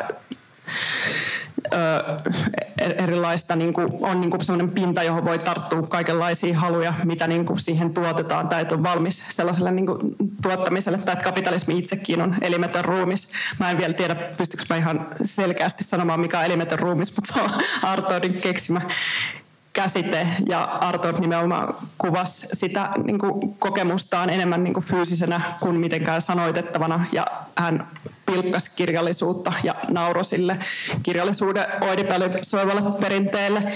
Ja ehkä sen takia Deleuze ja Kattari tarttu siihen, koska ne näki siinä sen niin kuin mahdollisuuden viedä jotakin sitä hajoamista vielä pidemmälle ja sen niin kuin oidipalisoinnin väistämisen mahdollisuuden elimettömästä ruumista. Pitää musta aina muistuttaa, että Vattari valitti jossain vaiheessa, että, että se ei koskaan ymmärtänyt sitä käsitettä samalla tavalla kuin Deleuze, niin ei ole koskaan ollut samaa määritelmää sille Kiva. Se, se, joo, se on musta jotenkin henkilökohtaisesti ollut ehkä vähän vaikea käsite, mutta tuosta äh, taiteesta, niin voisiko ajatella Anti-Oidipusta itsessään taiteena, niin kuin Foucault kirjoittaa siinä tosi paljon luetussa Anti-Oidipuksen esipuheessa, että sitä pitäisi kohdella ehkä taiteena tai taitona niin kuin, äh, poliittisen, mutta myös erottisen ja taiteellisen toiminnan niin kuin taiteena kautta taitona. Voisiko sitä ajatella romaanina, että jos, jos Hegelin hengen fenomenologia on semmoinen suuri porvarillinen kehitysromaani, sivistysromaani, niin olisiko Antti Oidipus vaikka kollaasiromaani ehkä, Donasilla on aina ollut sellainen ajatus, että, että ajattelu syntyy väkivaltaisista törmäyksistä tai jotenkin, että ajattelu syntyy silloin, jos kun tulee joku oikosulku, katkos tai, tai törmääminen, kun me törmätään johonkin ulkopuolisiin merkkeihin, jotka pakottaa meidät käsitteellistä tilannetta uudestaan tai uusiksi ja ajattelemaan Um, ja jotenkin, että ajattelun lähtökohta on tällaisessa ikään kuin, mitä me ehkä normaalisti kutsuttaisiin irrationaaliseksi. Ei, ei, ei käytä sitä käsitettä, mutta että jotenkin, että niin kuin halut ja törmäykset ja affektit tulee ensin, ajattelu sitten syntyy käsittelemään niitä ja ehkä myös organisoimaan niitä. Ja jos Antti Oidipusta lähestyy tästä kulmasta, niin tämä ehkä myös sit selittää vähän sitä sen kirjan kirjoitustyyliä, että se että se pyrkii niin heti ekalta sivulta alkaen saamaan lukiessa sellaisen oikosulun, että jotenkin että vanhat käsitteet ei nyt oikein toimi, että ei, ei aloiteta jostakin käsitteen määrittelystä ja edetä sitten silleen niin portaittaa, vaan jotenkin, että on niin kovaa ajoa heti alusta lähtien ja jotenkin äh, vanhat käsitykset murtuu ja sitten joutuu, joutuu niin heitetyksi sellaiseen niin sekasotkuun, josta joutuu sitten lähteä itse rakentamaan sitä merkitystä ja vähitellen sen niin toiston ja, ja tota sellaisen niin kokemuksen kasvattamisen kautta ehkä syntyykin sieltä. Niin, Delesi Kattarihan jossain muistaakseni sanoo, että se heidän mielestä tätä kirjaa ymmärtää parhaiten niin teinit tai lapset tai jotkut, että sitä ei ole kirjoitettu ymmärrettäväksi. Rationaalisena systeeminen, okei okay, toisaalta se on, sitä varsinkin Delesi työn kautta monissa kohdissa, mutta on se, ja tota, on tietysti niin totta, että se on kirjoitettu tavalla, joka yrittää taiteen tavalla saada meidät muuttamaan tapojamme aistia tai nähdä maailmaa ja muuttaa joka päiväisiä niin kuin maailman aistimisen tapoja. Ja tämä on tietysti niin kuin, yksi, mitä mä ajattelen, että Deleuze ajattelee niin kuin, tiettyjen taiteilijoiden tekevän ja pystyvän näyttämään meille niin kuin jollakin tavalla niin kuin suorempaa jonkinlaista kontrolleista ja, ja tota, odotuksista vapaana tiettyjä kapitalistisen yhteiskunnan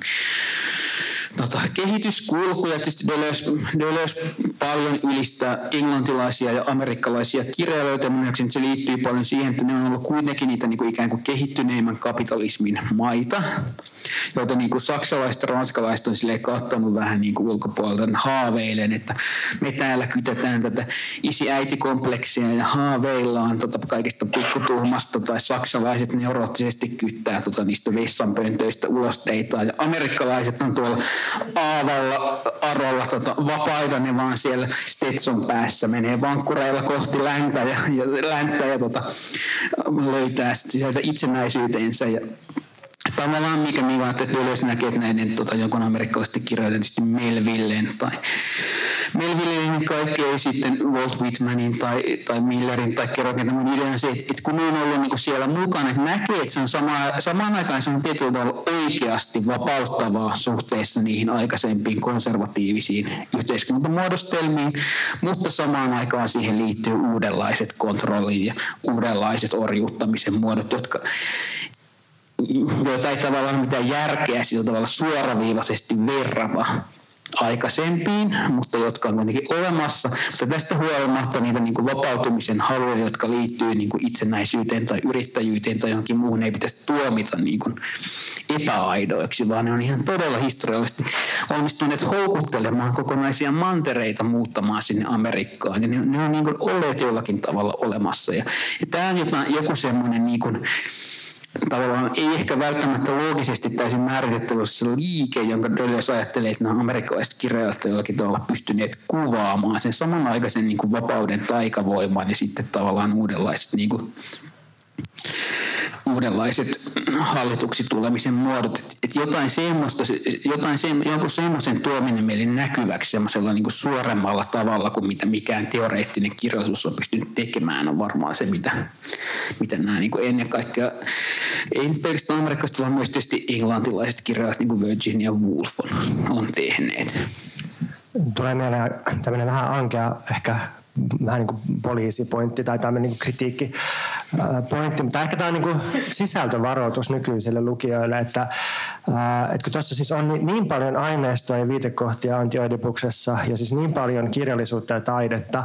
niin sitten jos katsoo, että ketä ne oikeasti on, niin ne on kyllä melkein kaikki jotain modernisti miehiä, että Virginia Woolf on, on niin yksi poikkeuksista, että se ehkä vähän niin kuin se kirjan ikä niin tuossa kohtaa näkyy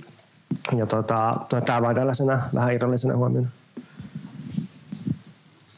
Joo, no jos lähdetään miettimään vielä tuota Antioidipuksen 50-vuotista taivalta, niin mä nyt epäröin, että kysynkö mä tämän kysymyksen, kun tämä saattaa olla niin laaja sitten, että koko keskustelu lähtee taas ihan uusille raiteille. Mutta ehkä mä kysyn sillä lailla, että Mitkä on teidän mielestä tai teitä eniten kiinnostavimmat tavallaan ö, antioidipusta seuranneet jonkinlaiset niin kuin uudenlaiset ö, teoriat tai ajattelusuuntaukset? Mm, mua kiinnostaisi itseäni kuulla jotenkin niin kuin esimerkiksi antioidipuksen vaikutuksia Suomessa, mutta saa myös puhua niin kuin muualla maailmalla niin kuin olleista ajattelusuuntauksista, jotka jollain tavalla on lähtenyt liikkeelle tai ottanut inspiraatiota antioidipuksesta? No, jos Eetu haluaa vaikka puhua siitä, ää, miten antioidipus lähti Suomessa joskus 2000-luvun alusta, niin kuulen siitä mielelläni, mutta ehkä voisi itse sanoa ää, filosofiasta ja akselerationismista jotain, kun musta tuntuu, että ää, että Antioidipus muodostaa edelleen tosi monen nykyisen mannermaisen ajattelijan jonkunlaisen taustakehyksen, että vaikka Franco Bifo Berardi, joka oli siis myös Gattarin oppilas ja suojatti Niin, niin se, se on niin kuin musta tuntuu, että se vähän niin kuin kirjoittaa antioidipusta aina uudestaan ja uudestaan ja se on tosi hedelmällistä kyllä mitä se tekee. Mä mielelläni luen kaikki sen kirjat, mutta jotenkin tuntuu, että ne perusoivallukset on antioidipuksessa ja kaikki niin semiokapitalismin jutut ja jotenkin ne, ne on aika paljon niin kuin sitä antioidipusta. Maurizio Lazzaraton noin toi, tota, kapitalismin velka-analyysit, joita Eetu on tuossa suomennellut, niin, niin tuntuu, että sekin on jotenkin sillä, että, että luetaan antioidipusta ja Nietzscheä yhdessä. Et sekin tulee sieltä. Sitten Nick Landin pahamaineiset 90-luvun kiihdyttely, futuristiset kirjoitukset, niin se on sitä, että luetaan antioidipusta pääoman näkökulmasta. Samoin toi, toi mihin Nick Land kytkeytyi, CCRU, eli Kybernetic Culture Research Unit. Ja, ja siitä tota, oppinsa saanut Mark Fisher, niin, niin nämä on niin kirjoittanut kirjahyllisen verran kamaa kuppaamalla antioidipusta, mutta mut taas kerran minusta tosi sille hedelmällisesti. Ää, no, no sitten niin suomenkielisessä ajattelussa tietysti ää, Eetu ja Jussi Vähämäki on niin tosi paljon minusta hyödyntänyt ää, antioidipusta, niin verkkolehti joskus 15 vuotta sitten, prekariaattiliike, mutta tämä kaikki musta kertoo siitä, että Deleuze ja Gattari onnistui vain just oikealla hetkellä tosi hyvin tavoittamaan sen kapitalismin siirtymään sellaisesta fordistisesta palkka- ja teollisuustyöstä tällaiseen haluvetoiseen finanssitalouteen, finanssi- ja halutalouteen ja, tota, ja kaikenlaisia muit, muitakin sit siirtymiä, joita ne siinä paljon ää, jäljittää. Ja ei tietysti vain kapitalismin siirtymään, vaan yhteiskunnallisten liikkeiden ja, ja niin poliittisen toiminnan ja, ja taiteen ja niin edelleen siirtymän. Ja sitten sit tuo akselerationismi, niin mä luulen, että se, se on niinku se, mikä ikään kuin niin sanotusti kiihottaa eniten antioidipuksen lukijoita nykyaikana. Ja, ja se, se myös ehkä eniten on herättänyt väärinkäsityksiä tai aiheuttanut väärinkäsityksiä.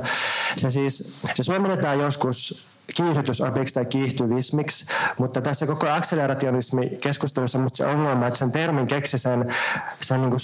niin sanotun suuntauksen vihollinen tai vastustaja Benjamin Lois tuossa 2010 tienoilla. Eli, eli siis Dorese Gattari ei koskaan kirjoittanut mistään akselerationismista yhtään mitään. Ja, ja sitten tässä nimessä on myös vähän outo se, että, että puhutaan niin kuin vauhdista tai kiihdyttämisestä, kun en mä, en mä tiedä, on, on, onko siitä syytä kyse vai onko, onko kyse vain niin valikoimisesta ja myöntämisestä ja uudelleen suuntaamisesta tai tämän valtaamisesta. Mutta et, et jos nyt ihan lyhyesti käy läpi, että mitä se akselerationismi on ollut, niin, niin siitä on tämmöinen just Nick Landin uusliberaali versio, jossa ajatuksena on, että kapitalismia pitäisi kiihdyttää kohti kohti singulariteettia, joka niin kuin tuhoaa viimeiseksi tällaiset patautumat ja, ja jotenkin niin kuin humanistiset esteet ää, erilaisten virtausten tieltä. Ja käytännössä se Mikrolandin kohdalla tarkoittaa sitä, että se romahti amfetamiinipsykoosiin, muutti Shanghaihin ja, ja alkoi kannattaa kiinalaista kapitalismia, koska se on niin kuin kaikkein voimakkaimmin kiihdyttää pääoman juoksua. No, sitten on niin kuin vielä, vielä hirveämpi tämmöinen äärioikeistolainen versio. Tämä on niin kuin se, mitä niin kuin ikään kuin varmaan joku suuri yleisö ymmärtää akseleraatio akselerationismilla, koska eikö se tota, Uuden-Seelannin äh, yksi massa-ampuja just perustelu itse? Se on joku tämmöinen akselerationistinen manifesti, että, että, että pitää kiihdyttää yhteiskuntaa kohti kriisejä ja katastrofeja. Metodina on terrorismi, massamurhat ja survivalismi. Ja tämä, on, niin kuin, tämä, tämä on niin yhdistää monia semmoisia niin todella äh, väkivaltaisia äärioikeistosuuntauksia. Täällä ei ole tietenkään mitään tekemistä minkään Deleuzein ja Gattarin kanssa, mutta et, niin kuin,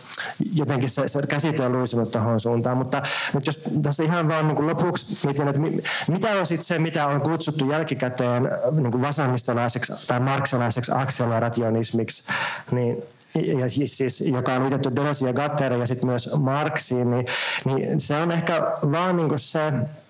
että, että meidän pitäisi puskea kapitalismin läpi niin kuin niillä asioilla, mitä meillä on käsillä tällä hetkellä, niin, niin kuin todellisista olosuhteista lähtien. Ja, ja pitäisi, kannattaisi aina niin kuin valikoida ja myöntää ja napata kapitalismista sellaisia mahdollisesti vapauttavia kehityskulkuja. Niin kuin 60-luvulla oli vaikka korkeakoulutuksen massamittainen laajentuminen ja opiskelijoiden määrän paisuminen, niin sitten ajateltiin, että opiskelijat on niin kuin se paikka, minkä, missä niin kuin voi tapahtua jotain tai minkä parissa voi organisoida. Ja niin, niin Ranskassa kävikin sitten 68 8, että opiskelijat oli yksi tärkeä ryhmä siellä, joka aloitti sen, sen niin kuin kumouksellisen toiminnan. Ja 90-luvulla ja 00-luvulla nähtiin, että, että internet ja, ja vertaisverkot olisivat sellaisia, että, että siellä voi, niin okei, okay, kapitalismi on tuottanut nämä, mutta me voidaan yrittää ottaa niitä haltuun. Ja nyt sekin on mennyt pieleen. En tiedä, mikä nykyään joku, jotkut työstäkieltäytymishalut tai, tai niin kuin,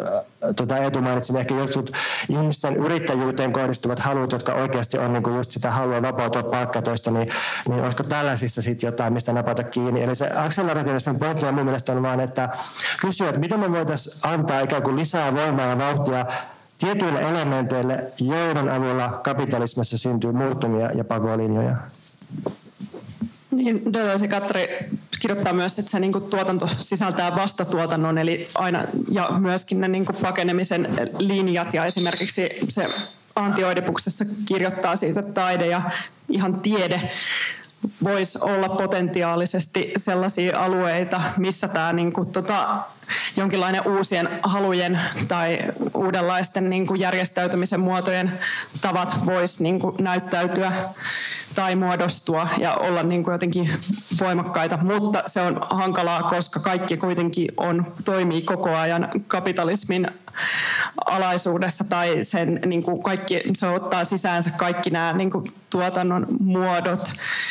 ja mitä tuohon akselerationismiin tulee, niin mä jotenkin yllätyin, kun luin Antti Oidipusta uudelleen, että miten akselerationistiselta se monesti, monin paikoin sen niin julistukset suoraan tuntui, vaikka mä olin niin kuin miettinyt, että sille ei ole niin suoraa yhteyttä siihen. Mutta ehkä niin Deleuze ja Kattarin akselerationismi on enemmän sellainen niin niitseläinen, että emme ole vielä niin kuin nähneet mitään. Emme ole vielä menneet tarpeeksi pitkälle.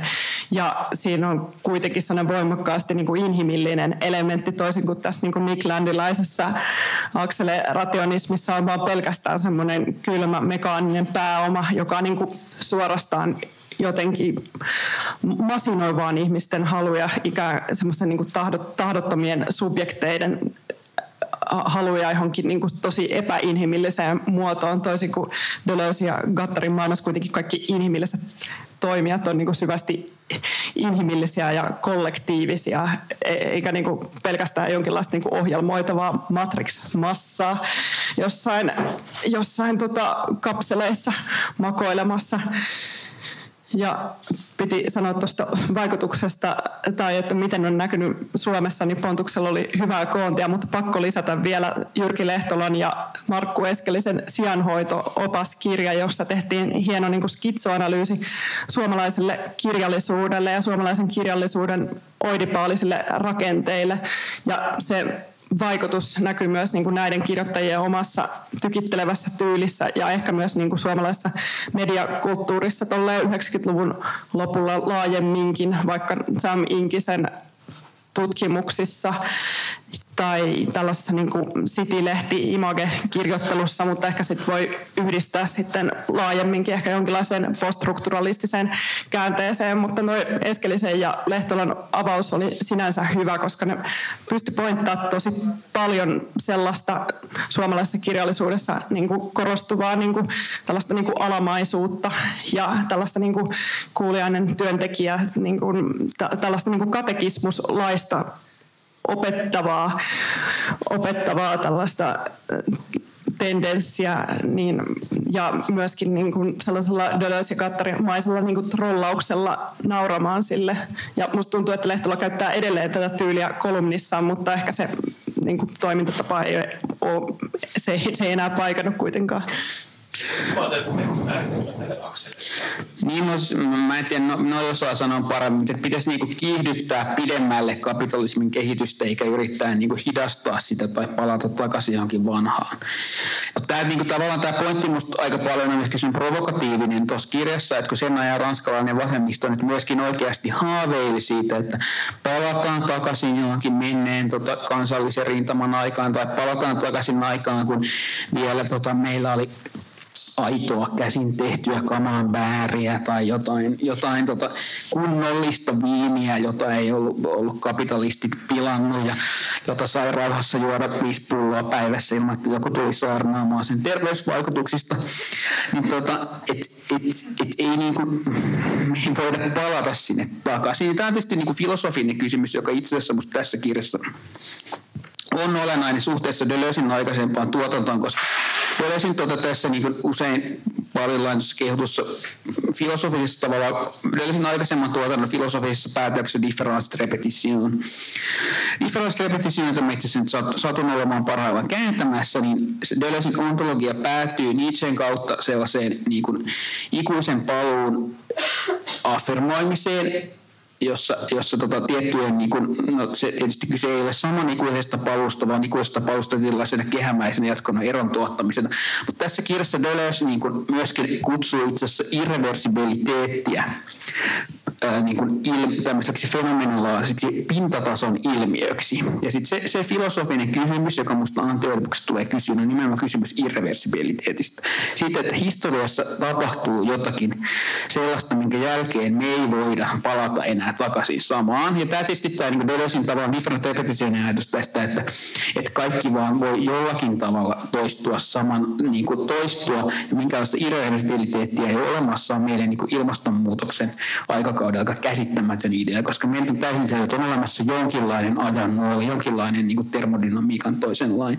periaate, jota me ei voida kieltää. Ja, ja tässä kirjassa ensimmäistä kertaa Deleuze ja Gattari alkaa pyrkiä hahmottamaan sitä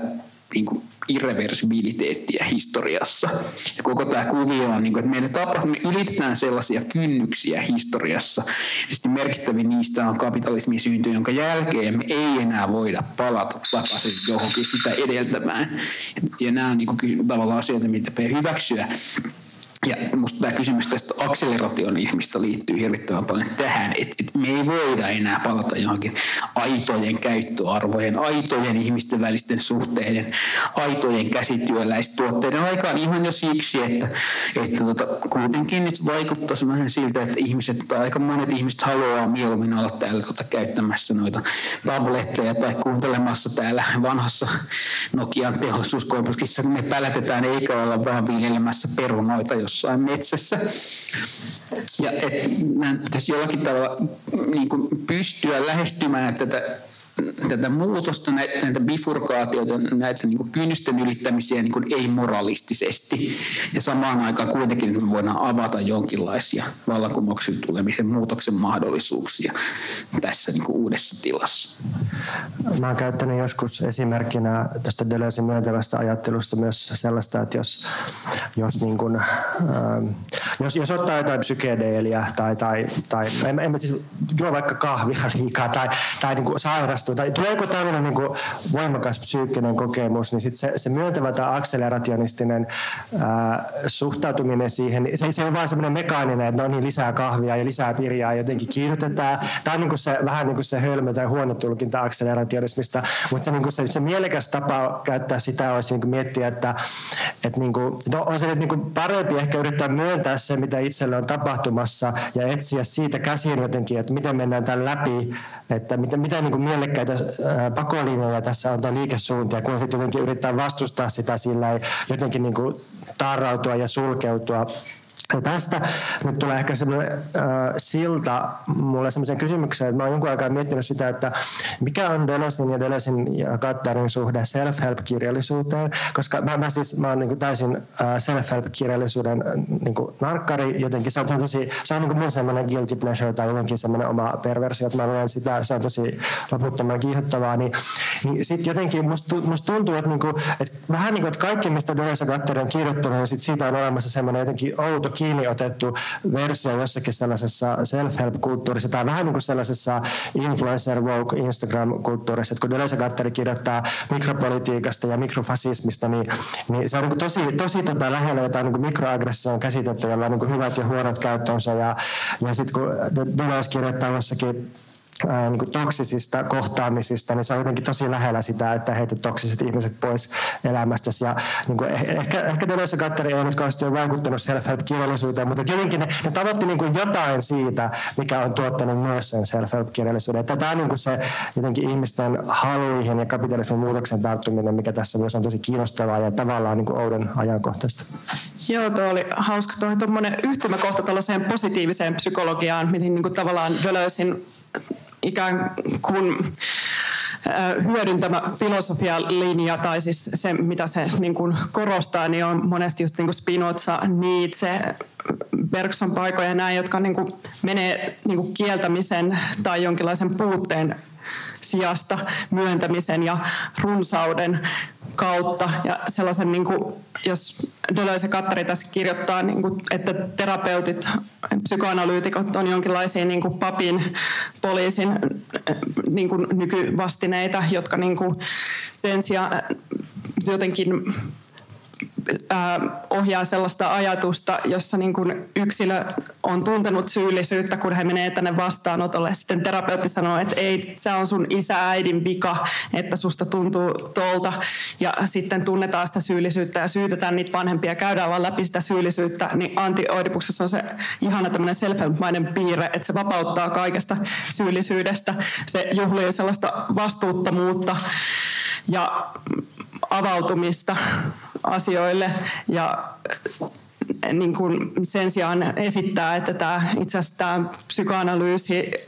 tuottaa tämän syyllisyyden ja tuottaa tämän oidipalisoinnin, jota niin kuin kuitenkin kapitalistinen järjestelmäkin niin kuin tarvitsee. Niin kuin järjestelmä hyötyy neurootikoista, jotka niin kuin kärsii näistä omista neurooseistaan, mutta niin kuin hoitaa hommansa ja on kunnollisia. Mutta sen sijaan, jos olisi, mä en tiedä ihan, ihan niin kuin tiedä, mikä tämä niin Deleuze ja Kattarin suhde tähän skitsofreniaan tässä, koska ne niin kuin esittää tämän niin kuin skitsofreenikon kokemusmaailman jonkinlaisena niin kuin myönteisenä tai jonkinlaisena parantumisena, mutta se ei ole kuitenkaan ehkä ihan sama asia kuin vaikka kliininen skitsofreenikko, joka tuona aikana suljettu jonnekin laitokseen tai jotain vaan että se on niin kuin ehkä, mä en tiedä, niin kuin, se ei ole mikään vertauskuva, mutta kuitenkin. Niin ne sanoo jollakin tavalla, että prosessina kuvaa sitä, mitä kapitalismissa tapahtuu, kun kaikki vanhat moraaliset arvojen koodausjärjestelmät tapahtuu, mutta sitten skitsofrenia kliinisenä tilana tavallaan johtuu siitä, kun tämä prosessi niin kuin keskeytetään ja palautetaan johonkin sen yhteiskunnan asettamiin päämääriin tai arvoihin tai muuta, että se niin kuin Tämä on se idea, mutta tietysti kysymys, toinen kysymys on se, että, että siitä huolimatta, että, että tuota, tätä kutsutaan sarjaksi nimellä kapitalismi ja skitsofrenia, niin sarjan toisessa osassa Mil Plateau ei juurikaan itse asiassa puhuta tästä skitsofreniasta. Ja, ja tota, Deleuze hän sanookin jossain 70-luvun loppupuolella antamassaan haastattelussa vai 80-luvun alussa, että et me sitten 70-luvun aikana vähän muutettiin tätä suhtautumista tähän yksinkertaiseen halujen kiihdyttämiseen, koska tuntuu, että meidän kaikki kaverit, jotka luki tätä antioidepusta, niin ne sitten vaan tota, veti helvetisti heroiinia ja kuoli. Ja sitten alettiin vähän miettiä, että no ehkä tämä ei ihan vaan toimikaan, tämä, että kiihdytetään nyt kaikkea vielä pidemmälle ja vapautetaan halu Joo, siis, joo, siis toi, tai sori jos mä keskeytin, mutta tuli vaan tuosta mieleen vielä se, se mitä tuota Elinakin sanoi äsken, että, että on jotenkin yllättävän semmoinen kiihdyttelevä äh, kirja, tai nyt kun itsekin luin tätä uusiksi, niin ne niin kuin sanoo jossain suoraan, että deterritorialisaatioprosessi ei voi koskaan mennä liian pitkälle, että niin kuin hajoaminen ei voi koskaan mennä liian pitkälle, niin siinä täytyy olla niin kuin todella suljettu ja jotenkin vakaa ummehtunut yhteiskunta, jossa voi sanoa noin, koska nyt se on niin ilmeistä, että kun meillä on kaikki ikään kuin prekaaria ja huokoisia ja, ja ties minkä armoilla ja jotenkin koko ajan syttyy joku sota ja pandemia ja talouskriisit ja kaikki menee päin helvettiä, niin, niin sitten jotenkin ei se dominointi niin tuntuu ihan niin kuin, törkeältä. Joo, joo, totta kai. Tämän takia tietenkin, niin kuin, siis Milpa tuossa tulee sitten tällaista käsitelmä kuin halun sommitelman tai koosteen käsite, jossa idea on nimenomaan, että ei enää vaan juhlita halujen vapautumista, vaan sitä, että tutkitaan minkälaisiin yhteiskunnallisiin solmitemiin ja kytkeytyy itse asiassa Milpalla toivomista. Vaikka me nyt juhlamme tämän teoksen 50-vuotisjuhlaan, niin Milpalla toivomista se niin kuin 1900-luvun filosofinen teos, jonka mä ajattelin, että jos, jos 500 vuoden päästä vielä kirjoitetaan filosofian historioita, niin se on sellainen Spinozan etiikan tyyppinen teos, jota niin tullaan muistamaan 1900-luvulta, mutta, mutta siinä nimenomaan sit yksi olennainen kysymys on tämä, että niin tavallaan Deleuze nyt vähän kärjistetysti sanoi tässä, että toimiiko tämä pelkästään halujen kiihdyttäminen, vaan pitää katsoa sitä niin kuin minkälaisista liikkeistä, minkälaista rytmistä, minkälaisista ajasta, mitä kiihdytetään. Pitäisikö kuitenkin mieluummin löytää erilainen ajallinen rytmi kuin kiihdyttää kapitalismin aikaa entisestään tai jotakin sellaista. Mä mietin vielä noita antioidipus teepaitoja, kun tota, yksi kaveri kysyi eilen, että, että tämä, että ne myy niin hyvin ne teepaidat, niin onko tämä nyt jotenkin semmoinen ironinen osoitus jostain kapitalismin tavaraluonteesta tai tälleen. Mutta tota, minusta siinä ei niin ole mitään ironista tai, tai mitään niin erikoista, koska siis ää, Anti-Oedipus on musta kirjoitettu kirjana, filosofisena kirjana, niin nimenomaan käyttöesineeksi tai sellaiseksi, no 70-luvulla ää, Foucault ja Deleuzekin tunnetuksi tällaisen näkemyksen teoria on vain työkalupakki, että sillä ei ole ikään kuin mitään itseisarvoa, että se ei ole mitään kaunista ikuista filosofiaa, että jos ei sillä tee mitään, niin sitten kannattaa heittää menemään se, niin musta Anti-Oedipus on tosi hienosti tämmöinen niin käyttötavara, että et, et jos, jos, niin kuin, jos kapitalismi ei ole 200 vuoden päästä, niin ei, ei sit ole mitään muuta kuin ehkä historiallisia syitä lukea Anti-Oedipusta, että, että se, niin kuin, se on niin kuin tällä hetkellä tosi mielekäs, koska me eletään kapitalismissa, mutta se on tehty nimenomaan silleen kumouksellisten liikkeiden ja taiteilijoiden niin edelleen käyttöön, jotta me päästäisiin eteenpäin tästä tilanteesta. Niin, tai sitten kun meillä on näitä kaikki ääliömäisiä moraalisia kritiikkejä, niin kuin tota, että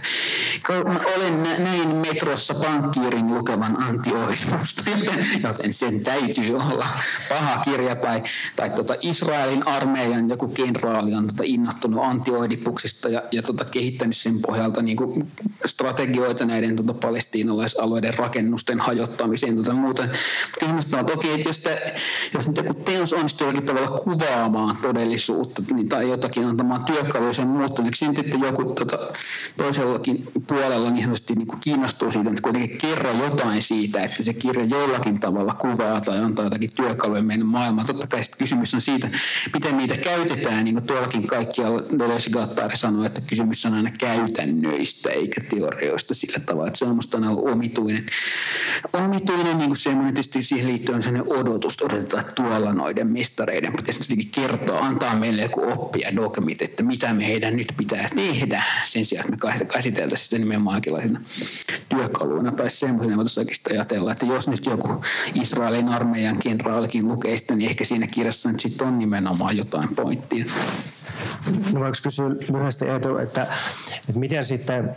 antioidipusta on käytetty Suomessa 2000-luvulla, tai sä sitä varmasti aloit lukea ennen kuin itse tota, itse aloin, niin, tota, niin kun näet sä, että se on ollut Suomessa yhteiskunnalliseen liikkeelle vaikka tärkeä kirja No joo, nämä siis tietysti niissä liikkeissä, mitä itse toimin silloin 15-20 vuotta sitten, niin kyllä mä sanoin, että sieltä oli ihan semmoisen niin yksinkertaisen sloganien tasolla niin kuin kaksi semmoista antioidepuksen ympärillä pyörivää lausetta on varmaan se on sellaisia, jotka on ollut aika tärkeitä niiden liikkeiden toiminnassa. Tietysti lähtien liikkeelle ensimmäisenä yleisenä on just tämä kysymys tästä kiihdyttämistä, että ei haluttu suhtautua niin kuin moralistisesti kapitalismiin ja sen kehitykseen, jolloin mä että meidän pitää palata takaisin hyvinvointi valtio on vaan ottanut tosissaan se, että, että tota näissä erilaisissa muutoksissa, mitä kapitalismissa on tapahtunut viime vuosikymmeninä, on kuitenkin ollut myöskin niin kuin työvoiman kannalta jotain positiivista. Ihmiset on halunneet vapautua palkkatyöstä, pysyvästä palkkatyöstä, niin kuin orjuudesta liukuhihan ääressä. Ja ne, ne tota, kapitalismin muutokset tapahtunut niin kuin tavallaan työvoima-aloitteista, mutta sitten tavallaan yhteiskunnallisten liikkeiden tasolla kaksi semmoista niin kuin, lausetta, joihin varmaan kiteytyy aika paljon niistä jotain. Toinen ensimmäinen se, mikä Deleuze Gattari itse aina sanoi, että meitä ei kiinnosta vallankumouksen tulevaisuus, vaan ihmisten vallankumoukselliseksi tuleminen. Ja mä ajattelin, että näissä liikkeissä keskeistä oli se niin kuin, pyrkiä jollakin tavalla kasvattamaan siellä niiden, niissä toimivien ihmisten ja niiden järjestämiin mielenotuksilta ja tapahtumiin ihmisten niin kuin, tunnetta omasta voimastaan tai kyvystään muuttaa välitöntä ympäristöä, joka päiväistä elämää, se jokin tavalla saa kokea jonkinlaisia yhteisen voiman tunteita niissä tapahtumissa. Ja se ohjasi myöskin niiden konkreettista organisaation tapaa, että me haluttiin järjestää sitä, että voidaan saada siltä, että voidaan saada joku tunne siitä, että me voidaan vaikka tehdä jotakin asioita ilman, että poliisi voi puuttua niihin ja, ja saada siitä jonkinlainen voiman tunne. Ja, ja, ja sitten vaikuttaa myöskin yhteiskunnalliseen keskusteluun. Jollakin tavalla, tavalla, joka lähtee siitä, että, että me ei nyt vastusteta yhteiskunnallisia innovaatioita, vaan vaaditaan uusia työvoiman näkökulmasta positiivisia innovaatioita tai jotakin sellaista. Sitten toinen tietysti samaa kitkeentyvä lause tai slogan, joka on peräisin tästä Foucault, Foucault tota, esipuheista Antti-Oidipuksen englanninkielisen käännöksen, jossa se nimenomaan esittää Antti-Oidipuksen niin johdantona ei-fasistiseen elämään, niin on, on se tota, lause, että ei tarvitse olla surullinen ollakseen vallankumouksellinen. Se oli varmaan aika pitkälti näitä tota, liikkeitä. Me ei tarvitse lähteä siitä, että taas kaikki on ihan perseistä, hyvinvointivaltio tuhataan ja kaikki on huonosti ja uusliberaali salaliitto hallitsee maailmaa ja tota, ja, ja tota, mitä huonommin sulla menee, niin sitä enemmän sä oot niinku oikeutettu nyt vaatimaan vallanpitäjiä tekemään jotain muutosta. Että ei niinku, edellytys on se, että sun pitäisi olla jotenkin surkea ja ankea ja tota, pukeutua mahdollisimman kämäisiin vaatteisiin ja syödä pelkkää riisiä. Ja syödä pelkkää riisiä ja jotain muuta, vaan että vallankumous voi niin kuin lähteä ilon ja semmoisen niin kuin nykyisten muutosten positiivisten puoltenkin affirmaatiosta, mikä oli silloin siihen aikaan myöskin aika sillä tavalla niin kuin omituista tai kontroversiaalia sen ajan, sen ajan tota, niin perinteisen vasemmiston ja muun näkökulmasta. Ja mulle aina sanottiin silloin, kun mä olin nuorempi ja, ja hoikempi, että sä näytät ihan uusliberaalilta. Niin ehkä tämä on sittenkin se kaikkein provoin väite antioidipuksessa, kun jos miettii nykyisiä ilmastoliikkeitä ja niin kun, aina kun käsitellään elämän massamittaista tuhoa ja, ja ilmastotuhoa, niin aika vaikeaa, tai niin hirveän vähän tulee meidän liikeesimerkkejä, jotka lähtisivät sitä jotenkin ilon kautta käsittelemään. Niin ja sitten hirveästi kyllä korostetaan, mietin että niin tänäkin päivänä sitä, että meidän kaikkien pitäisi niin ensinnäkin tunnustaa se, että me ollaan niin kuin syyllisiä, että koska koska ollaan vaan synnytty ja satutaan olemaan nyt täällä hyvinvointivaltiossa ja asiat on hyvin, että pitäisi tota, olla tästä, niin kuin, tästä niin kuin tuntea syyllisyyttä eikä niin kuin, ei voi kamppailla minkään asioiden puolesta, koska on paljon enemmän ihmisiä, joilla asiat on huonommin. Ja tota, et sen sijaan, että Deleuze Katri näkee, että kaikki on vaan kytkeytynyt tähän niin kuin yhteen ja samaan kapitalistiseen järjestelmään, joka tekee kaikista orjia itselleen sen sijaan, että, että ihmisille ehkä niin myydään sellaisia haluja, että ne, ne voi häkätä tämän systeemin ja tulla niin kuin oma elämänsä herroiksi sijoittamalla tai tulemalla etenemällä urallaan tai jotain muuta, mutta kaikki on kuitenkin sen saman järjestelmän sisällä niin, tai sille niin kuin yhdelle rahan koodille orjuutettuna. Niin niin mietin sitä kyllä myös toi, niin kuin tosi suomalainen tapa lähestyä myös ilmastonmuutosta tai ylipäätänsä kaikki asioita on se, että eihän meillä ole mitään. Että, että no niin, luovun nyt, nyt käytän tätä samaa takkia nyt tässä viisi talvea putkeen ja kerron sen Facebookissa kaikille, että olen käyttänyt tätä näin, että olen ylpeä siitä, että nyt on ilmastotekoja tehty ja on näin, näin että joku, joku lensi lentokoneelta että, että tota, ei postannut kuvaa nettiin, että onpas siinä sellaista ja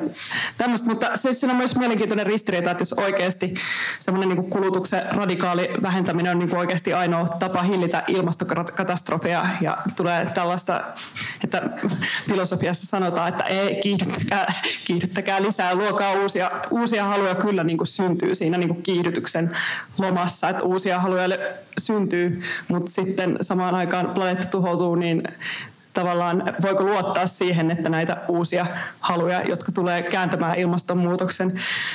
tai ei kääntämään, ei kääntämään mutta jotenkin hillitsemään sitä niin kuin täystuhoa ja sellaista niin kuin kärsimystä, mikä menee, niin kuin, menee niin kuin laajamittaisesti, niin se asia, mikä mietityttää, että luottaako Deleuze Kattari siihen, että sitä vallankumouksellista liikehdintää kyllä tulee syntymään halujen vapautumisen seurauksena. Mä en ole niin ihan varma siitä. Niin, varmaan siis musta se on tietysti kysymys, jota ehkä varsinkaan antioidipuksessa ei vielä niin nosteta. Se ehkä tulee sitten Milpatossa enemmän esiin tämä kysymys niin kuin tavallaan halujen laadullisesta muutoksesta. Niin halujen pitäisi muuttua jollakin tavoin laadullisesti myöskin, että mitä haluat. Kyse ei ole vaan enempien tavaroiden hallinnosta. Mutta tietysti sitten niinku, musta tämä kysymys tästä syyllisyydestä ja vastuusta ja ilosta ja tavallaan tästä kuitenkin sit herättää ilmastonmuutoksen näkökulmasta sen, sen kysymyksen, jos me oikeasti halutaan luoda jonkinlaista demokraattista, ei-hierarkista, ekologista politiikkaa tai ekologisen muutoksen politiikkaa, niin meidän on pakko myöskin kysyä siitä, niin kuin tavallaan se, että, että, että voiko ne uudenlaiset elämänmuodot, me luodaan jollakin tavalla tuottaa meille iloa tai muuta, että kannattaako sitä maapalloa pelastaa. Et tietysti jos kaikki nyt on vaan muutenkin ihan perseistä ja meidän pitää vaan kaikkien kärsiä täällä ja olla syyllisiä, niin sitten me voidaan sitä mieltä, että okei, okay, let's go, niin kuin kaikkien. Et, et tavallaan musta se, että tämä nyt on tavallaan nihilistinen kysymys Mendeleisen näkökulmasta, eli meidän pitää asettaa niin kuin, joku semmoinen niin positiivisten affektien ja ilon näkökulma, jotta me voidaan nähdä, että maapallo kannattaa pelastaa. Mm eikä nähdä, eikä pitää itsestään selvyytenä niin kuin jonkinlaista kristillisestä näkökulmasta, että totta kai elämä itsessään on aina lähtökohtaisesti pelastamisen arvoista ja meillä on velvollisuus sitä kohtaan. Hmm. Yksi vaikutusalue tai antioidipuksen vaikutusalue, mistä mä haluaisin vielä, mikä ei ole tullut tässä vielä esille, mutta mistä mä haluaisin kuulla teidän puhuvan, niin on internet ja ehkä niin kuin erityisesti meemikulttuuri. Ja meemit on ehkä ihan jotenkin niin kuin vielä omanlaisensa tapa ottaa antioidipus jollain tavalla käyttöön. Ja antioidipuksesta ehkä niin kuin Dölösistä Dölösistä ja Gattarista ja Dölösin ja Gattarin ajattelusta ylipäätään on jollain tavalla ehkä tullut myös jonkinlainen meemitä. Antti Orpus on lähtenyt elämään jonkinlaista omaa elämäänsä internetissä ja siihen jotenkin liittyy tosi paljon semmoisia joku semmoinen aura tai siihen kytkeytyy semmoisia haluja. Ihmiset jotenkin vaatii, että selittäkää mulle dölös ja mikä, mikä tuossa antioiduksessa tekee sellaisen, että se erityisen paljon puhuttelee öö, vaikka meemin tekijöitä?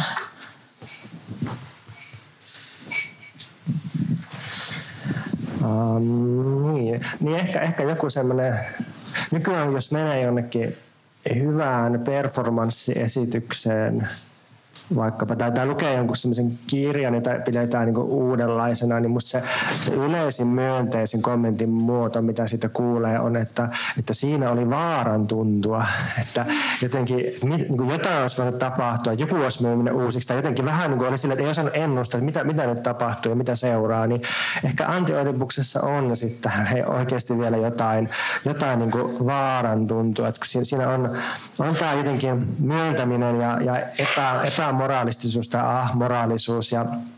ja tuota, pakolinjojen etsiminen. Ja, ja se on niin ehkä harvoja kirjoja, joissa puheen vallankumouksellisuudesta ei kuulosta täysin naurettavalta ton, ton kirjan sisällä. Ja sitten ehkä niin kuin nämä tyypit, jotka sitten on lukenut jotenkin liikaa antioidipusta ja jotenkin sitten kilahtanut tai, tai niin kuin suistunut psykoosiin tai, tai huumeisiin tai jotenkin, niin ehkä se niin kuin, myös todistaa siitä, että se, se, siinä, on jotain niin kuin hyvällä tavalla kyseenalaista tai, tai jotenkin, että se, niin kuin, se osuu, osuu johonkin. Ja, ja sitten sit just toi, että, että se on kirjoitettu nimenomaan ikään kuin teineille tai, tai jotenkin ihmisille, jotka lukee kokemus edellä, niin se on varmaan selittää, että miksi se on, on niin memetisoitava teos, että se niin kuin menee halut edellä. Ensin aina virtaa halut ja sitten halujen jälkeen vasta keksitään ikään kuin rationaalisia perusteluita ja argumentteja. Ja siis on se nyt selvä, että jos ihminen menee poliisikouluun, niin se saa tyydytystä siitä, että se saa niin kuin uhata toisia ihmisiä väkivallalla ja järjestää niitä. Tämä on niin ihan kaikille selvää, että niin kuin on, on joku tämmöinen niin libidinaalinen investointi ensin ja, ja sitten ihmisten niin kuin ammatinvalinnat tai jotkut tällaiset seuraa niin kuin vähän perässä. Ja totta kai tämä on vähän myös sattumanvarasta aina, mutta jotenkin tuo niin halut ja libidinaalisuus, niin se varmaan selittää sitä. Ja sitten mun mielestä Antti Oedipus niin pohjimmilta ei pohjimmiltaan, mutta siinä on tämmöinen niin juone, joka on niin brutaalin yksinkertainen, että, että niin monet vaikka filosofian lukijat saattaa sivuttaa sen, kun ajattelee, että ei voi olla kyse tästä, kun tämä on niin yksinkertainen, mutta, mutta se on just niin yksinkertainen, että mä kerron yhdelle tutulle ääneen tällaisen niin sitaatin ja kysyin, että, että niin kuin, tiedätkö mistä tämä oli. Sitten se sanoi, että tämä voisi olla Bonossa ja Gattaria, mutta tämä, tämä kuulostaa niin jotenkin Blatantilta, että ei se varmaan ole, mutta se oli Antiodipuksesta. Mä voisin nyt lukea sen, että mä kirjoittaa kirjan jälkipuolella tälleen, että, että seksuaalisuutta on kaikkialla. Tavassa, jolla byrokraatti hyväilee asiakirjojaan, tavassa, jolla tuomari jakaa oikeutta, tavassa, jolla liikemies panee rahan virtaamaan – tavassa, jolla porvaristo panee proletariaatteja perseeseen ja niin edelleen. Eikä tässä tarvitse käyttää metaforia sen enempää kuin libidon tarvitsee muuttaa muotoaan. Hitler kiihotti fasisteja, liput, kansakunnat, armeijat ja pankit kiihottavat ihmisiä. Niin niin tavallaan kaikkein niin brutaalimmilla, niin ehkä antioidipuksessa on kyse tästä. Ja, ja sitten, niin kuin, että miksi se vetoaa niin kuin johonkin Gen Z, meemi, TikTok-porukkaan, niin myös sen takia, että että tuossa niin jotenkin seksuaalisuus ja sukupuolen moninaisuus ja fluidius otetaan tosi vakavasti. Tai tässä niin kuin vaaditaan, että, että niin kuin jokaiselle oman sukupuolensa mukaan, ja niin kuin, että 100 000 sukupuolta, ehkä se, se niin kuin voisi olla riittävä määrä, käsitellään homoseksuaalista halua, käsitellään transsukupuolisuutta, se on niin todella valtavasti aikaansa edellä tässä mielessä. Joo, ja sitten ehkä toi, mietin, että toi muistuttaa vähän meemin kieltä myös tuo antioidipuksen rakenne, että siinä on vähän sellainen hypertekstimäinen poukkoileva tyyli, jossa voisi kuvitella, että jos se olisi niin kuin digitaalisesti tehty teos, niin siinä olisi koko ajan joku hyperlinkki johonkin seuraavaan asiaan tai joku, mitä voi lähteä penkomaan lisää. Ja tämä niin kuin tuottaa sen antioidipuksen lukemiseen sellaisen haasteen, että jos siihen ei, jos sitä lukee silleen, että vitsi, että nyt tuli tämmöinen kirjoittaja, jonka nimeä mä en tiedä, että nyt tuli tämmöinen käsite, jota mä ihan täysin ymmärrän, että mä, mä en varmaan ole tarpeeksi lukenut lukemaan tätä, niin sit, sit sitä ei oikein voi lukea, tai että, että siihen tavallaan pitää niinku heittäytyä sen, sen, niin kuin, sen, se ymmärrys tulee sen lukemisen kautta, vaikka ei tuntuisi, että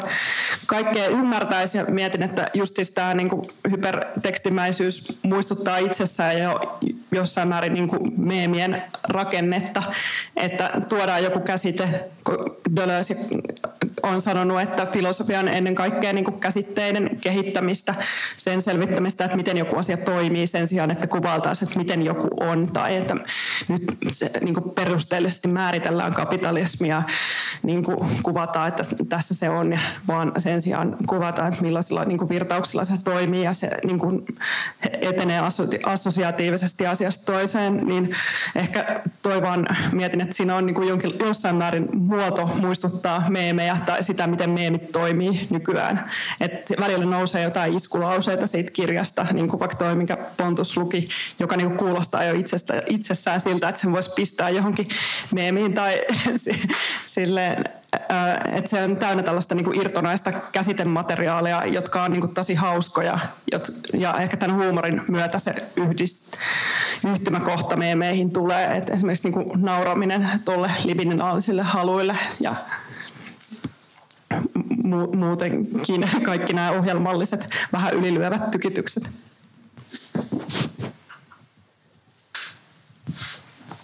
Onko vielä jotain tähän, tähän kysymykseen kommentoitavaa? Jos ei, niin tota, öö, Antioidopustisella pidetään yleensä, tai se yleinen puhetapa on, että se on tosi vaikea kirja. Mutta sitten kuitenkin tässä on vähän tullut esille, esille, että ei se nyt ehkä oikeasti odottaa, että mikä siitä tekee, mistä se vaikeuden maine johtuu, mitkä ne on ne tekijät siinä teoksessa, että miksi, se, miksi ihmiset usein jotenkin kuvailee sitä hankalaksi ja jotenkin hämäräksi ja onko se sitä? No on siinä totta kai osuuksia, jotka on sillä tavalla vaikeita, että sisältää paljon sanotaan kanttilaisen filosofian tai psykoanalyysin teknistä termistöä, koska ne on niin sillä tavalla rakennettu niiden sellaisten käsitejärjestelmien sisällä niitä vastaan. Ja totta kai ne voi olla helppoja, mutta sitten ainakin Deleuze Gattari pyrki kaiketi siihen, kun ne nyt väitti, että tämä kirja uppoaa ennen kaikkea teineihin tai johonkin muuhun vallankumouksellisiin, niin pyrki siihen, että näiden, näiden tota, kohtien tämmöinen ikään kuin kategoriaalinen ymmärtäminen sieltä, voit kääntää ne jonkinlaiseksi muiksi ilmaukseksi, ei ole välttämättä välttämätöntä sen kautta, mitä se kirja yrittää tehdä, vaan se yrittää saada aikaan jonkinlaisia suorempia vaikutuksia, että ihmiset tulee, tulee vallankumoukselliseksi ja, ja tota, siinä mielessä se vaikuttaa tavallaan niin kuin eri tasoilla, mutta sitten ehkä semmoinen tavallaan konkreettinen musta vaikeus, mikä siinä tietysti on, on se, että kun se oikeasti pyrkii niin kuin muuttamaan meidän tapaa hahmottaa maailmaa ja, jollakin tavalla niin kuin irrottamaan meidät semmoisista niin kuin just yksilöpsykologisista tai moraalisista vastuun tai syyllisyyden tai vapaan tahdon tai muista käsitteistä yrittää oikeasti niin kuin kuvata kapitalismia täysin koneisena järjestelmänä, joka ei ole niin kuin Nalle Walrusin tai kenenkään muun niin kuin intentioiden muokkaama järjestelmä, vaan joka oikeasti on tietyssä mielessä epäinhimillinen ja koneinen ja sitä ei voida muuttaa niin kuin syyttämällä sen toiminnasta jotakin tyyppiä ja pyrkimällä vaihtamaan jotakin johtajaa tai muuta, joka ihan oikeasti on vain niin yksi ruuvi tai rapas siellä koneessa. Niin se on sellainen asia, mikä on tavallaan vaikea hyväksyä, koska se on niin syvällä meidän ajattelutavoissa ja se on ehkä vielä viime vuosikymmenen erilaisten erilaisten yhteiskuntapoliittisten muutosten takia tullut vielä vaikeammaksi hyväksyä, kun se oli vuonna 1972 tämän kirjan ilmestyessä. Että se on varmaan musta semmoinen tekijä, mikä sen, niin kuin, sen niin kuin sulattamisesta tekee hirveän vaikeaa. Mulle tulee vielä useampia syitä siihen, että miksi se on niin vaikea maine. Yksi on just toi, mistä Etu sanoi, että se, se on varmaan niin kuin ikään kuin epäintuitiivinen näkemys kapitalismista, jos, jos se intuitiivinen on just se, että, kyse olisi moraalista ja oikeasta ja väärästä ja, ja näin. No sitten sit on niin yksinkertaisia syitä, että se varmaan ihan vaan, että, että ihmiset ei tunne sitä kontekstia tai, tai niin kuin niitä viitepisteitä, koska ne, niin kuin, ne on ranskalaisia ja, ja filosofisia ja viitataan tosi paljon antropologiaan, äh, Marxiin, Freudiin, Nietzscheen. Ja sitten jos lukee niitä lähteitä, niin kummasti helpottuu sen kirjan, kirjan lukeminen myös. Sitten mun mielestä kirja on ehkä oikeasti vähän huonosti kustannustoimitettu, jos sitä missään määrin kustannustoimitettu, koska siis siinä on tosi paljon toistoa ja, ja, ja niin kuin variaatiota, mikä on tietysti osittain tarkoituksellista, kun halutaan luoda lukijalle sitä kokemusta siitä vyörytyksestä ja, ja skitsotekstistä. Mutta tämä on jotenkin minusta kiinnostava vertailla Deleuzin omia kirjoja tähän, kun Minusta tuntuu, että yleensä omat kirjat aina vähän liian niukkoja, että ne on niin vähän liian jotenkin äh, silleen kuivaksi puristettuja, että niin kuin jokainen lause on semmoinen oma aforisminsa, ja et, et, niin kuin ne selittää liian vähän, kun taas Deleuze ja Gattarin yhteistekstit, ne on aina niin liikaa, että niissä tulee liikaa viittauksia, liikaa käsitteitä, liikaa sisältöä, ja sitten lukeminen on vähän hankala, kun aina tekee mieli tehdä jotain muuta ja niin lähteä jonnekin tangentille siitä. Mutta sitten kyllä mä ehkä korostaisin sitä, että jos, jos niin kuin tulee filosofian suunnasta antioripuksen, tai jos filosofia kiinnostaa, niin, niin koettaisiin ehkä katsoa sitä ikään kuin ankaraa systeemiä, ehkä jopa liian ankaraa systeemiä, koska siis se, se on tosi ikään kuin hierarkisesti kirjoitettu siis sellaisena, niin kuin, että, että siellä on niin neljä päälukua, sitten niissä on alaluvut, alaluvuissa on pointit A, B, C, niissä on alapointit, ja se on todella systemaattinen ja selkeä, jos sen hahmottaa sillä rakenteellisesti. Ja, ja sitten jos tosiaan, jos, jos lukee äh, kantilta tietyt, tietyt tota, synteesin muodot, passiivisten synteesien muodot, joita tässä kirjassa koko ajan käytetään. Jos lukee Marxilta Grundrissa johdannon, jos lukee Freudilta seksuaaliteoreettiset tutkielmat, jos lukee Nietzscheltä moraalin alkuperään ja näin edelleen, niin, niin sitten jotenkin se on niin tosi paljon selkeämpi se, että, että mikä tämä systeemi tässä on. Ja niin koko ajan, koko ajan niin toistaa tätä tiettyä systeemiä, joka siinä jo alussa tulee. Eli, eli niin kuin, se, se voisi olla jopa piristävä lukutapa antiohdipukselle, että, että niin kaiken niin sekoilun ja kiihdyttelyn lisäksi niin koettaisiin lukea sitä nimenomaan niin vakavasti otettavana filosofisena järjestelmänä. Okei, meillä alkaa aika pikkuhiljaa loppuun, mutta ennen kuin lopetellaan, niin mm, jos Foucault sanoi, että Antioidipus olisi niin kuin arkipäivän opas antifasistiseen elämään, niin haluatteko te vielä kertoa Antioidipuksen lukijalle, mikä olisi teidän ö, lukuohje tai käyttöohje antioidipukselle? No mä voisin sanoa, että siinä on, niin kuin tässä on tullut käyty läpi, niin tosi monta eri luku- ja käyttötapaa, ja sitä ei niin kuin, voi kyllä kukaan varmaan didaktisesti lähteä toiselle ihmiselle määrää, että luet tämä, niin opit vallankumoukselliseksi, koska se on sinun tehtävä nyt tehdä tämä, vaan siis vaan ihmiset käyttää sitä niin kuin kukin käyttää. Ja varmaan musta tuntuu, että se on kuitenkin semmoinen tosi luettava kirja, vaikka tämä vaikeus tuli tästä todettuun, niin siinä on hyvä flow Et vaikka niin kuin tosi erilaista niin kuin taustoista ihmiset voi lukea sitä, niin silti siitä mun mielestä tarttuu jotain, koska mietin, että mä luin sen itse joskus kymmenen vuotta sitten tai noin, kun mä olin aloittanut filosofian opintoja ja mä hyppäsin suoraan antioidipukseen vähän niin kuin lukematta näitä monia muita aiheita ja silti se oli, siinä oli jotain, mikä niin kuin toimi tai mikä niin kuin veti puoleensa. Niin ja joka myös avaa kaikkia muita asioita, niin kuin Pontuskin tässä sanoi, että se, siinä on paljon niitä viittaustekstejä, joita voi myös lähteä lukemaan, niin että se on semmoinen, en mä tiedä, semmoinen loputon kaivo. No musta ilmeinen ansa, kun lukee antioidipusta, niin on tietysti se, että alkaa jotenkin matkia sitä, kun siitä on tosi paljon esimerkkejä, että yritetään kirjoittaa vähän niin kuin samalla tyylillä, eikä siis keksiä uudestaan tyyliä, jolla olisi sama vaikutus kuin mitä antioidipuksen tyylillä oli. Että ne, musta ne on aika harvoja ne, ne esimerkit, jotka on onnistunut. On sellaisiakin kyllä olemassa, et, jotka on niin kuin, vähän niin kuin samalla tyylillä koettanut kirjoittaa. Uh, mutta ehkä se mun lukuohje olisi tosi yksinkertainen. Se oli, että, että olisi, että, tota, seuraa halua halun sisällä – se on tosi vaikea tehdä,